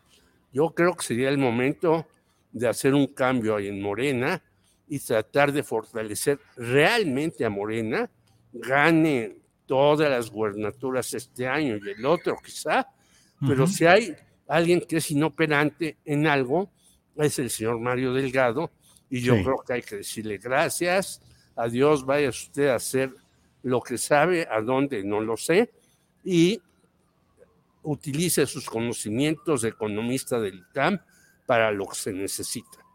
Muy bien. Gracias, Jorge. Salvador Frausto, el tema de este, estos abucheos y demás cosas contra Mario Delgado en Durango y no solo en Durango. Y también te pediría si puedes abordar un poco el tema de que se ha pospuesto nuevamente la audiencia de Ricardo Anaya. Por favor, Salvador. Claro, Julio, sí. Eh, sin duda ha mostrado Mario Delgado falta de habilidad política para conducir los procesos dentro de Morena de selección de candidatos, estos métodos de las encuestas eh, oscuras, eh, opacas, eh, que no se transparenta a cabalidad cómo son levantadas y quiénes participan en ese ejercicio, pues ha traído grandes roces y problemas en, en Morena. No es solo lo que vimos el fin de semana en Durango, donde hay unas protestas muy duras contra Mario Delgado, sino en muchos otros estados, como menciona Jorge también en el caso de Quintana Roo, en el caso de Oaxaca, hay protestas por unos métodos desaseados de Mario Delgado. A mí me parece que lo que va a pasar ahí es que vamos a ver a Dan Augusto también metiendo la mano en ese en los procesos internos de, de, Morena para tratar de resolver el asunto y quizás sea útil el propio Ricardo Monreal si quiere congraciarse de nuevo con el presidente, que entre a ayudar a Mario Delgado. No me parece que haya condiciones para quitar a Mario Delgado en este año, eh, aunque no eh, haya mostrado impericia para conducir, como bien dice Jorge, eh, impericia para manejar estos procesos. Entonces, bueno, pues ahí está ese asunto que tiene a Morena en una, en una discusión interna. Y lo de Ricardo Anaya está bien interesante porque se pospone por tercera ocasión, me parece, eh, la audiencia en la cual lo iban a, platicarle sus cargos sobre cohechos, sobre eh, tráfico de, sobre asociación delictuosa, em, sobre cómo y qué hizo con el dinero que le dio o, eh, supuestamente Odebrecht a través de Emilio Lozoya, que habrían sido 6.8 millones de pesos. Y lo que encuentra la Fiscalía General de la República es muy interesante y hoy publicamos en Milenio, es un par de préstamos personales que le hace Ricardo Anaya a, a uno que le hace Ricardo Anaya a su esposa por 3.5 millones de pesos justo en el 2014 y otro que hace la mamá de, de Ricardo Anaya a la esposa de Ricardo Anaya por 2 millones de pesos. Son 5.5 millones de pesos y la fiscalía está indagando si ese dinero es el que, el que le dio Lozoya como soborno para que aprobaran la, aquella reforma eléctrica. ¿Cómo da vueltas la vida? Ahora estamos en la, discusión de la, reforma eléctrica y probablemente si el PAN hace alguna negociación con para que no metan a la cárcel a, Anaya, podría eh, ver algo insólito, no digo que vaya a pasar, pero sería de, risa loca al ver al PAN apoyando la, reforma eléctrica muchos años después, ¿no? Entonces, esos 5.5 millones de pesos, pues no se justifica, porque Anaya había ganado 3 eh, millones, 3.1 millones durante del 2002 al 2015 como diputado. Entonces, sí está pidiendo la fiscalía qué pasó con ese dinero, esas cuentas bancarias, qué pasa. A mí me parece que Anaya eh, la tiene muy difícil librarla en el caso y además no tiene los apoyos suficientes de, ni en su propio partido. Se habla de que no se iba a presentar hoy, ahora tiene que ser el 14 de febrero, también icónico, ¿no? 14 de febrero tendría que presentarse. Si no se presenta, pues se tiene que emitir ya una orden de aprehensión y una ficha roja, porque se supone que está eh, fuera del país. Eh, vamos a ver qué pasa con, con Ricardo Anaya y es una moneda, eh, un golpe duro para, para el PAN si ven, terminamos viendo al ex candidato presidencial de ese partido en la cárcel próximamente. Entonces, está la política a niveles muy, muy interesantes, Julio. Bien, Salvador, muchas gracias.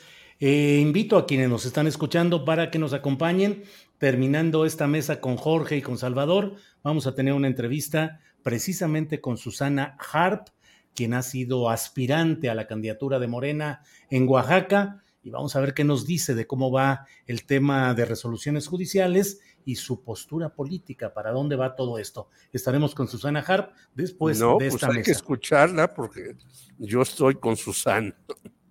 bueno, y no Susana a distancia, que también estoy con ella, pero Sí, bueno, ya hay otra noticia que doy con mucho cuidado. Ya saben que estamos ahora cuidando palabras y cosas para que no nos desmoneticen. Pero en Zitácuara o Michoacán acaba de suceder otro hecho parecido a los que hemos visto en Tijuana y en, el propio Veracruz. El reportero Roberto Toledo, de 55 años, que fue colaborador del portal Monitor Michoacán, eh, pues um, eh, fue hoy, sufrió esto precisamente. Eh, fue un... fue asesinado, pues, hombre, caray, qué, qué difícil a veces es decir las cosas con estas restricciones que nos pone YouTube en cuestión de monetización y desmonetización, pero bueno, así es este tema. Ya había recibido advertencias finales, ya le habían dicho. Tres personas, tres personas fueron quienes eh, participaron en este hecho delictivo en Zitácuaro, Michoacán, el reportero Roberto Toledo.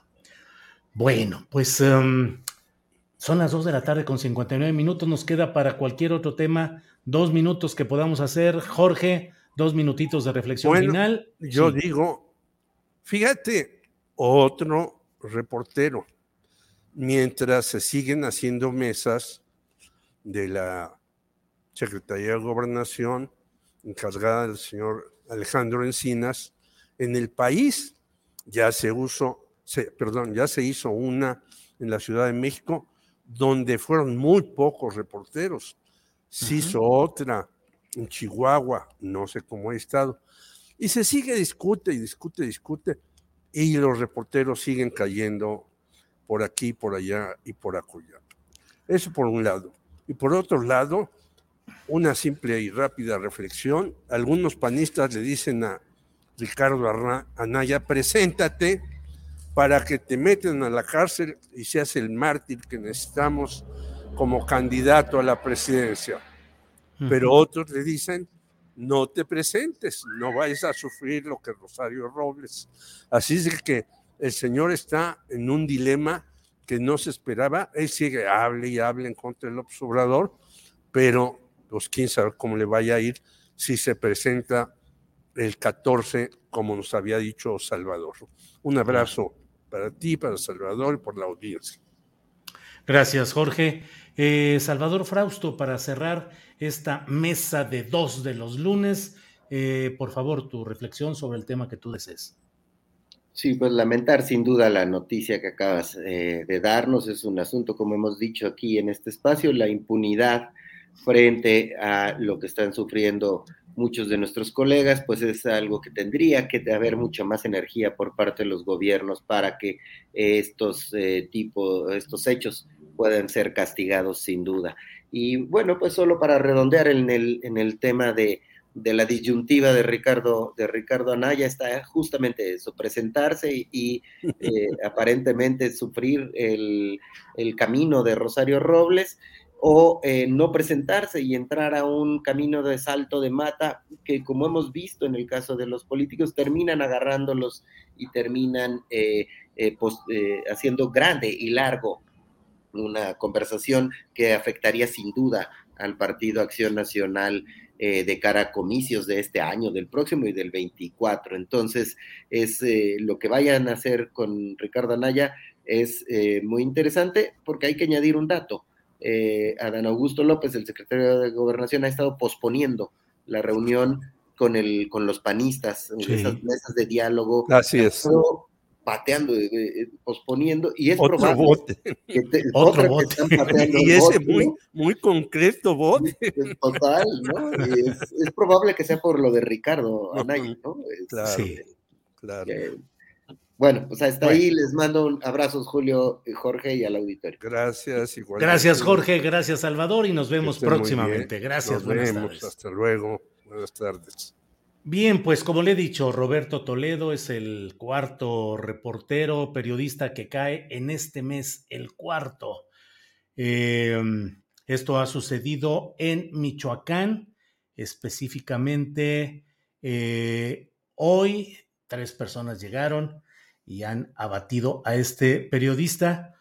Él era parte del equipo de Monitor Michoacán. Bueno, pues, ¿qué le digo? Eh, eso es lo que tenemos. Y bueno, esto sucedió en Zitácuaro, Zitácuaro, Michoacán, Roberto Toledo.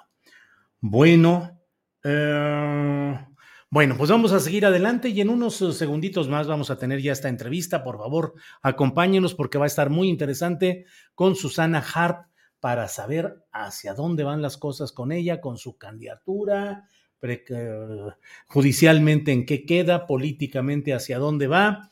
Bueno, pues muchos comentarios que agradecemos hoy. Eh, los pobres periodistas sin garantías, dice Silvia, Iliana Lara, lo siento mucho, ¿qué está pasando? Eh, en todos los gobiernos pasa, dice Dobr 3, con, sufrió atentado, dice Salvador Luna, Javier Díaz con Gertz, capaz y pierden los juicios, mala integración de carpetas, lo de siempre. Maeva dice, y no solo periodistas, más activistas muertos en este sexenio. Pues sí, así es. Activistas, defensores de derechos humanos, eh, defensores de recursos naturales y contra industrias extractivistas. Eh, Rosalía Ábalos dice, otro reportero, por Dios. Eh, bueno, pues hay muchos comentarios. También hubo mucha reacción a las entrevistas que tuvimos tanto con Jacaranda Correa acerca de estos eh, neuroderechos digitales que suena, es necesario entrar también al debate de este tema, que suena así muy raro, muy fuera de, de nuestro contexto inmediato. Hubo quienes dijeron, habiendo tantos problemas inmediatos, concretos en la realidad mexicana, y te estás fugando de ellos al entrarle a este tema de los neuroderechos digitales es el tema que escogió Jacaranda y qué bueno que lo hizo sobre esto que es muy importante y eh, pues yo agregué incluso lo que sobre eso mismo he ido conociendo. La verdad es que mi hijo Julio Alejandro eh, pues continuamente me envía información de todo esto, ya me había enviado la información, incluso alguna fotografía de una empresa que ya comienza a vender diademas para percibir eh, los cambios neuronales respecto a la información que se va recibiendo. Entonces, no es ciencia ficción ni es algo alejado de la realidad. Eh, Julio Alejandro me ha mandado mucha información de todo ello y lo he estado yo siguiendo. Eh, ¿Qué pasa? ¿Ya no puede haber periodismo? Pregunta Araceli Bazán Miranda. Iliana Lara dice neuroderechos, no lo había escuchado, pero me gustaría aprender. Eh, Mauricio de Jesús, los periodistas y cualquiera en la inseguridad total. Eh, eh, eh, Marco Nájera, el gobierno los mata, corrupción en su máximo esplendor, dice Marco Nájera. Bueno, Consuelo Velasco, gracias Consuelo por este apoyo económico que nos envía. muchas gracias Consuelo, siempre presente, siempre le agradecemos su concurrencia a este lugar. Bueno, Voy a esperar a ver en cuanto esté lista. Ya, ya está, ya está. Bueno, pues está con nosotros y le agradezco mucho su participación en este programa a Susana Harp. Susana, buenas tardes. Hola, muy buenas tardes, Julio. Gracias, Susana, senadora de Morena por Oaxaca. y aspirante formalmente todavía a la candidatura de Morena al gobierno de Oaxaca, Susana. Eh, pues sí, a mí lo que me han contestado todavía en la Comisión de Honestidad y Justicia es que todavía no había un precandidato. Eh, ahora ya, el viernes pasado, el tribunal de mi estado le otorgó un permiso saltándose la ley que tenemos en el estado de Oaxaca. Aquí en el estado de Oaxaca no se permite que haya precampañas si nada más hay un precandidato o precandidata. Sin embargo, pues el tribunal este viernes falló y dijo que podían omitir y no hacerle eh, caso, en pocas palabras, a ese artículo y le están ya permitiendo. Entonces, pues ya, ya hay un precandidato, pero yo voy a continuar. Salomón Jara. Sí, así es yo voy a continuar mi proceso porque, insisto, pues yo lo único que quiero es que me conteste si aplicaron o no la paridad de género, la competitividad y la alternancia. Y sigo sin tener respuesta. Nada más es, pues ya sabes, ir del tingo al tango. Pero vamos a ir a la siguiente instancia y yo quiero terminar este proceso pues por dignidad y por todas, todas las mujeres de este país. Susana, me parece, no sé, tú conoces perfectamente lo que pasa en Oaxaca, pero esta resolución del Tribunal Electoral, pues me parecería que es previsible en función de los eh, juegos de poder que se establecen en la entidad. Así sucede con frecuencia en muchos estados, pero es un paso que se tiene que dar para ir luego a lo federal. En lo federal, ¿tienes confianza en que esto camine o crees que francamente la realidad política se va a imponer y candidato o precandidato Salomón Jara ya está caminando? Yo, yo confío que en la federación y especialmente en la sala superior, ¿no? que es la que corresponderá al final como última instancia, hay una gran sensibilidad hacia estos temas y por lo menos este, tener la posibilidad de que se estudien, de que entren al fondo y que determinen si realmente se aplicaron o no los criterios. Eh, insisto, Julio, yo no estoy contra nadie, no estoy pidiendo la cabeza de nadie, pero me parece que debemos de eh, trabajar estos temas y, ponerlos encima de la mesa. Es sano para todos, es sano para el movimiento y, hay que concluir. Susana, eh, ya me lo dijiste en una ocasión, pero la política es cambiante y yo como periodista tengo que insistir en la pregunta. ¿Hay alguna posibilidad de que consideres ir por otro partido? No, no, no, es un hecho que no, ya me han invitado y he dado las gracias, pero no, Julio, eh, yo estoy muy agradecida con este espacio, con la transformación que se ha podido dar, con todo el acompañamiento eh, que he tenido desde otros lugares y voy a continuar aquí, aquí me quedo. Eh, dices que no es algo personal, digamos, no es contra Salomón Jara. Leo muchos comentarios y los he ido recibiendo hay quienes dicen vamos a estar peor que con Murat y señalan una serie pues de hechos que dicen que pueden prefigurar un futuro muy complicado para Oaxaca con un personaje como Salomón Jara. ¿Tú los has escuchado? ¿Los compartes? ¿Qué harías frente a ellos? Pues sí, por supuesto. Y pues lo que tenemos que hacer es observar, ¿no? Estar observantes. Yo no creo que el prejuicio sirva de nada. Creo que normalmente lastiman los procesos. Eh, y a las personas, tendríamos que brindarle el beneficio de la duda y esperar que realmente tenga un proyecto de transformación real para nuestro Estado. Y si no, pues para eso estamos desde la federación, en cuanto, en mi caso digo, desde el Senado, todos los diputados federales de Oaxaca y los locales, pues tendremos que observar y en su caso, pues levantar la voz. Pero hay que esperar, me parece que no, no se valen los prejuicios. Susana, te pregunté la vez pasada sobre hechos consumados, no prejuicios, sino preguntarte qué opinabas sobre la gestión de Alejandro Murat. me dijiste que no era el momento o alguna cosa así. Hoy, ¿cuál es tu opinión sobre ese gobierno de Alejandro Murat? Pues es un gobierno que está concluyendo, que eh, finalmente eh, todavía le queda de ver, pues nada más y nada menos que las carreteras, que fue algo que él se comprometió a poder concluir. Sabemos que no es fácil todas las negociaciones de manera interna, porque pues todas estas carreteras pasan por comunidades que han sido engañadas por décadas, por no decir por siglos. Entonces, pues le demandan al gobierno estatal y al federal, pues se cumplan compromisos, ¿no? Y me queda claro que no siempre es sencillo hacerlo, pero en seis años, bueno, en cinco que lleva, tendría que haberse abocado para por lo menos concluir estos dos grandes proyectos que serían muy importantes para Oaxaca. La conectividad en nuestra tierra es algo de lo que más carecemos y ojalá pues los 10 meses, 11 meses que le quedan, pues realmente pueda eh, terminar eso que nos prometió tanto. Y en lo que va hasta ahora, ¿cómo lo calificas? ¿Bueno, malo, regular? Pues yo creo que regular, ¿no? Hay cosas que todavía eh, sentimos que no, no se entraron a, fondo, eh, hay muchísimas cosas que se trataron por encima y pues tiene que cerrar fuerte, si no, pues se va, va a pasar como un gobernante más sin haber realmente dejado una huella importante. Susana, estás en la política y la política son relaciones, grupos, complicidades, entendimientos. ¿Tú entiendes que Salomón Jara es la continuidad del poder de los Murat en Oaxaca? No lo creo de esa manera. No, no lo creo. Yo no, no sé que él tenga una relación tan cercana con los Murat. Eh, se dicen demasiadas cosas, Julio, yo creo que tenemos que abordar la política desde un lugar más ético y si no te consta algo, pues simple y sencillamente ni siquiera ponerlo en la mesa. A mí no me consta que él tenga una relación de ese tipo con los Murat. ¿Cómo quedas, Susana, en este episodio? Tu sensibilidad social, ya no digo solo artística, sino social. ¿Cómo quedas después de todo esto que estás viviendo y pasando?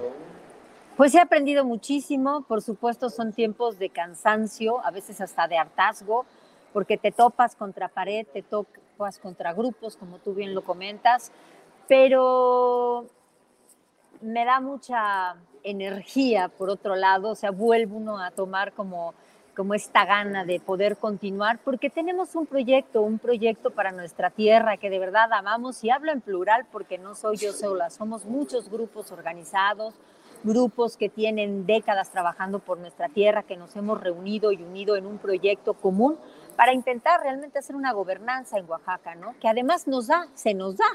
Hay 417 municipios de usos y costumbres que sí llevan a cabo esta gobernanza y que Oaxaca sí sabe trabajar en gobernanza. Entonces, pues eso es lo que me mantiene y ojalá podamos pues llevarlo a cabo, ojalá. Bien, Susana, pues saber qué sigue en este trayecto, eh, qué es lo que deciden las autoridades federales, el Tribunal Electoral sobre estos asuntos de Oaxaca, y tú estás puesta para reanudar si es que así fuera la decisión del tribunal. Sí, claro, por supuesto, nunca hemos bajado la guardia. O sea, yo continuaré ahorita trabajando desde el Senado y trabajando en Oaxaca, como lo he hecho todo el tiempo, y pues a no, a no perder lo que se puede avanzar, ¿no? A, a, seguir avanzando por lo pronto en toda la parte legislativa. Y en Oaxaca, pues prácticamente estoy cinco días a la semana, cuatro días a la semana y el resto en la Ciudad de México. Así es que seguimos, Julio, yo no bajo la guardia. Tenemos que llegar hasta el final y siempre va a ser para bien, porque no lo estamos haciendo con dolo, no lo estamos haciendo fuera de la ley, así es que tienen que llegar buenas cosas y si en mi caso no sale favorable, pues que quede un precedente para que en las siguientes elecciones quede bien claro lo que sí es eh, aplicar eh, la paridad de género con igualdad sustantiva, que por lo menos sirva para que quede ahí este precedente y que se ponga la atención necesaria para aclarar cómo sí se debe de aplicar la paridad, la paridad de género con igualdad sustantiva.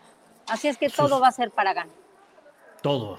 Bien, Susana, pues muchas gracias por esta plática y por las definiciones y la información que das. ¿Vale la pena andar en la política o es puro cochinero, Susana? Es que es una gran oportunidad, es una herramienta, son espacios que, insisto, es como tener un cuchillo en tu mano. Puedes hacer una gran comida, una gran comilona y invitar a muchos con esa herramienta, o puedes matar a alguien. Es tu decisión cómo ocupas ese espacio, cómo ocupas esa posibilidad de tener una voz que vaya mucho más allá de la propia. Y yo me siento realmente agradecida con la vida porque yo me siento muy contenta de lo que he logrado, desde la música y desde mi activismo cultural intenté muchas cosas que ya te las he contado, no las repetiré. Así es que yo me siento agradecida y continuaré hasta donde tope. Bueno, pues Susana, muchas gracias y esperemos el resultado del Tribunal Electoral en la siguiente y definitiva fase. Gracias a reserva de lo que desees agregar, Susana. Gracias. No, nada más. Muchas gracias a ti por el espacio. De verdad, con todo el corazón. Gracias, Julio. Hasta luego, Susana. Muchas gracias. Buenas tardes. Hasta luego. Bueno. pues ahí están las palabras de Susana Harp, senadora por Morena y aspirante a la candidatura de Morena en Oaxaca, en un proceso que todavía está por resolverse en el Tribunal Electoral. Así es que pues estaremos atentos a todo esto. Bueno, regreso con Adriana Buentello. Adriana, ya estamos por aquí. ¿Que el Internet te sigue jugando ahí chueco, haciendo maniobras o qué? Es que la tecnología tiene algo contra mí, no lo entiendo. Nunca nos hemos entendido. Fíjate que me estoy me conecté con el celular porque pues algo pasó, ya sabes que pagas 100 megas y te llegan como tres. ¿no? Es poco común, ¿no? No es, digo, no es poco común. Pero Julio, si te parece, vamos a cerrar.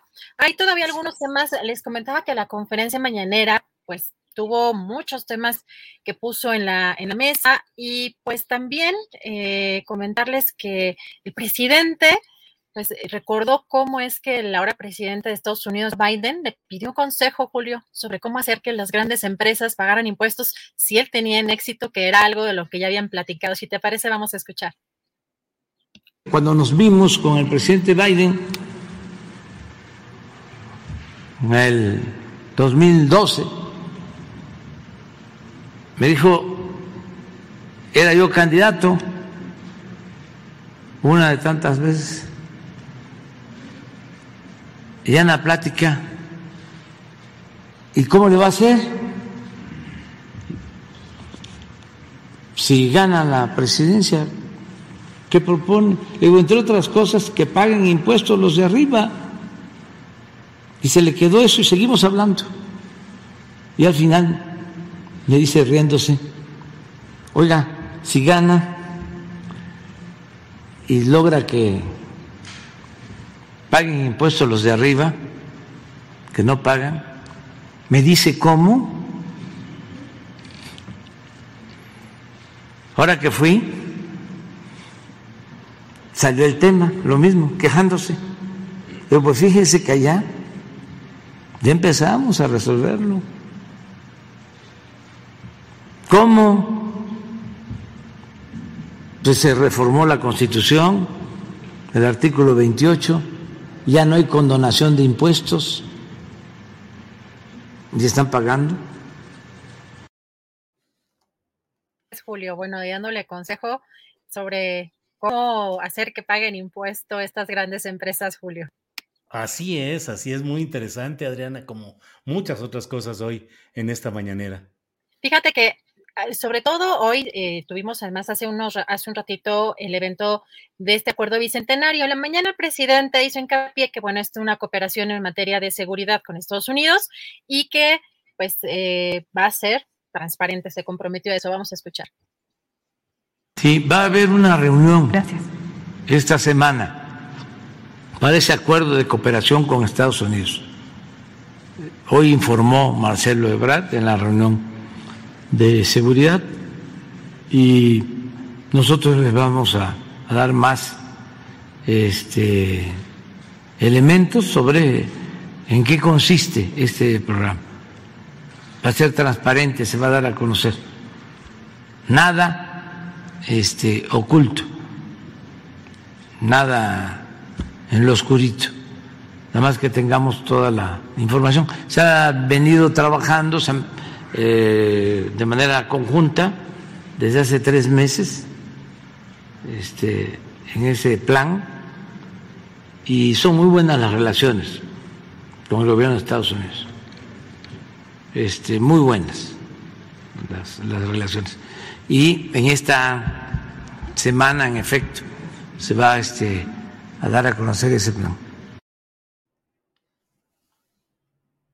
Se dio a conocer hoy con un enfoque integral entre México y Estados Unidos, reemplazaría a la iniciativa Mérida que eh, se dio en el sexenio de Felipe Calderón. Presentaron 101 puntos de este plan. Estuvieron en este evento Ken Salazar, embajador de Estados Unidos en México, Marcelo Ebrard, secretario de Relaciones Exteriores, Rosa Isela Rodríguez, secretaria de Seguridad y Protección eh, Ciudadana, Luis Crescencio Sandoval, secretario de la Defensa Nacional, Audomaro Martínez, eh, director del Consejo Nacional de Inteligencia, y Miguel Ángel Méndez, encargado de la Subprocuraduría Jurídica y de Asuntos Internacionales en la Fiscalía General de la República. Y también... Bueno, ahí, sí, ahí está. Eh, entro, al, entro al quite con Adriana, que su celular y su internet tienen ahí problemas, pero estaba hablando Adriana acerca de esta reunión donde se dio a conocer el nuevo plan de seguridad con enfoque integral entre México y Estados Unidos, algunos de los participantes. Y bueno, otra nota es que la, la audiencia de Ricardo Anaya Cortés, quien este lunes comparecería por las acusaciones de cohecho, lavado de dinero y asociación delictuosa, se aplazó hasta el 14 de febrero, luego que el juez Marco Antonio Fuerte Tapia diera positivo a COVID-19. Esto fue informado por el Consejo de la Judicatura Federal. Sin embargo, el ex candidato presidencial por el PAN, Ricardo Anaya, hizo un llamado a la oposición a resistir y a evitar la aprobación de la reforma eléctrica impulsada por el presidente López Obrador. Criticó, dijo que criticó eh, el que se hubiera prometido que la gasolina estaría a 10 pesos y aseguró que hoy cuesta 25 y cuestionó si así será como se habrá de bajar el costo, el pago de la luz. Eso por parte de Ricardo Anaya. Y luego, eh, sobre qué significa Ricardo Monreal y si sigue teniendo abiertas las puertas de Palacio Nacional, López Obrador dijo que sí, que para él, para Ricardo Monreal y para todos. Vamos con este video. Sí, es un este precursor de este movimiento, como muchos. Bueno. Y en el caso, por ejemplo, de Ricardo Monreal, él tomó una decisión en su momento en Zacatecas. En ese entonces 1998. Mm, nosotros teníamos una posibilidad de triunfo en la gobernatura del 5%. Del 5%. Y él eh, decide, y él, eh, este, decide abandonar el partido en el que estaba, se suma y se gana la gobernatura. Las puertas de Palacio Nacional están abiertas todavía para morder para un Claro que sí, claro que sí, para él y para todos. Bueno, bueno, pues ahí estamos, ahí estamos en este, en este momento.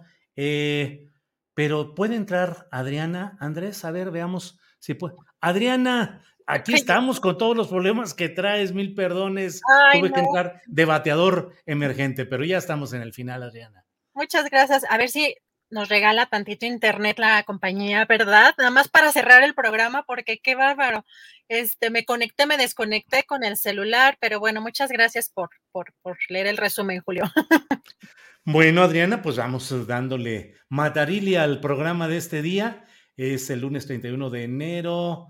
Eh, son las 3 de la tarde con 25 minutos y gracias al público, gracias a la audiencia, gracias a Tripulación Astillero, gracias a Adriana y a, a preparar el siguiente programa.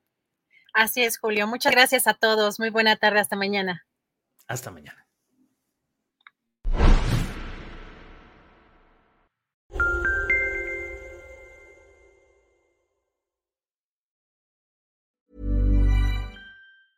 Tired of ads barging into your favorite news podcasts? Good news. Ad-free listening is available on Amazon Music for all the music plus top podcasts included with your Prime membership.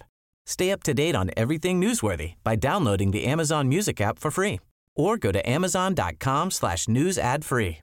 That's amazon.com slash news ad free to catch up on the latest episodes without the ads. Spring? Is that you? Warmer temps mean new Allbirds styles. Meet the Superlight Collection, the lightest ever shoes from Allbirds, now in fresh colors. These must have travel shoes have a lighter than air feel and barely their fit that made them the most packable shoes ever. Plus, they're comfy right out of the box. That means more comfort and less baggage. Experience how Allbirds is redefining comfort. Visit allbirds.com and use code SUPER24 for a free pair of socks with a purchase of $48 or more. That's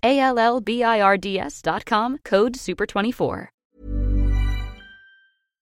Para que te enteres del próximo noticiero, suscríbete y dale follow en Apple, Spotify, Amazon Music, Google o donde sea que escuches podcast. Te invitamos a visitar nuestra página julioastillero.com.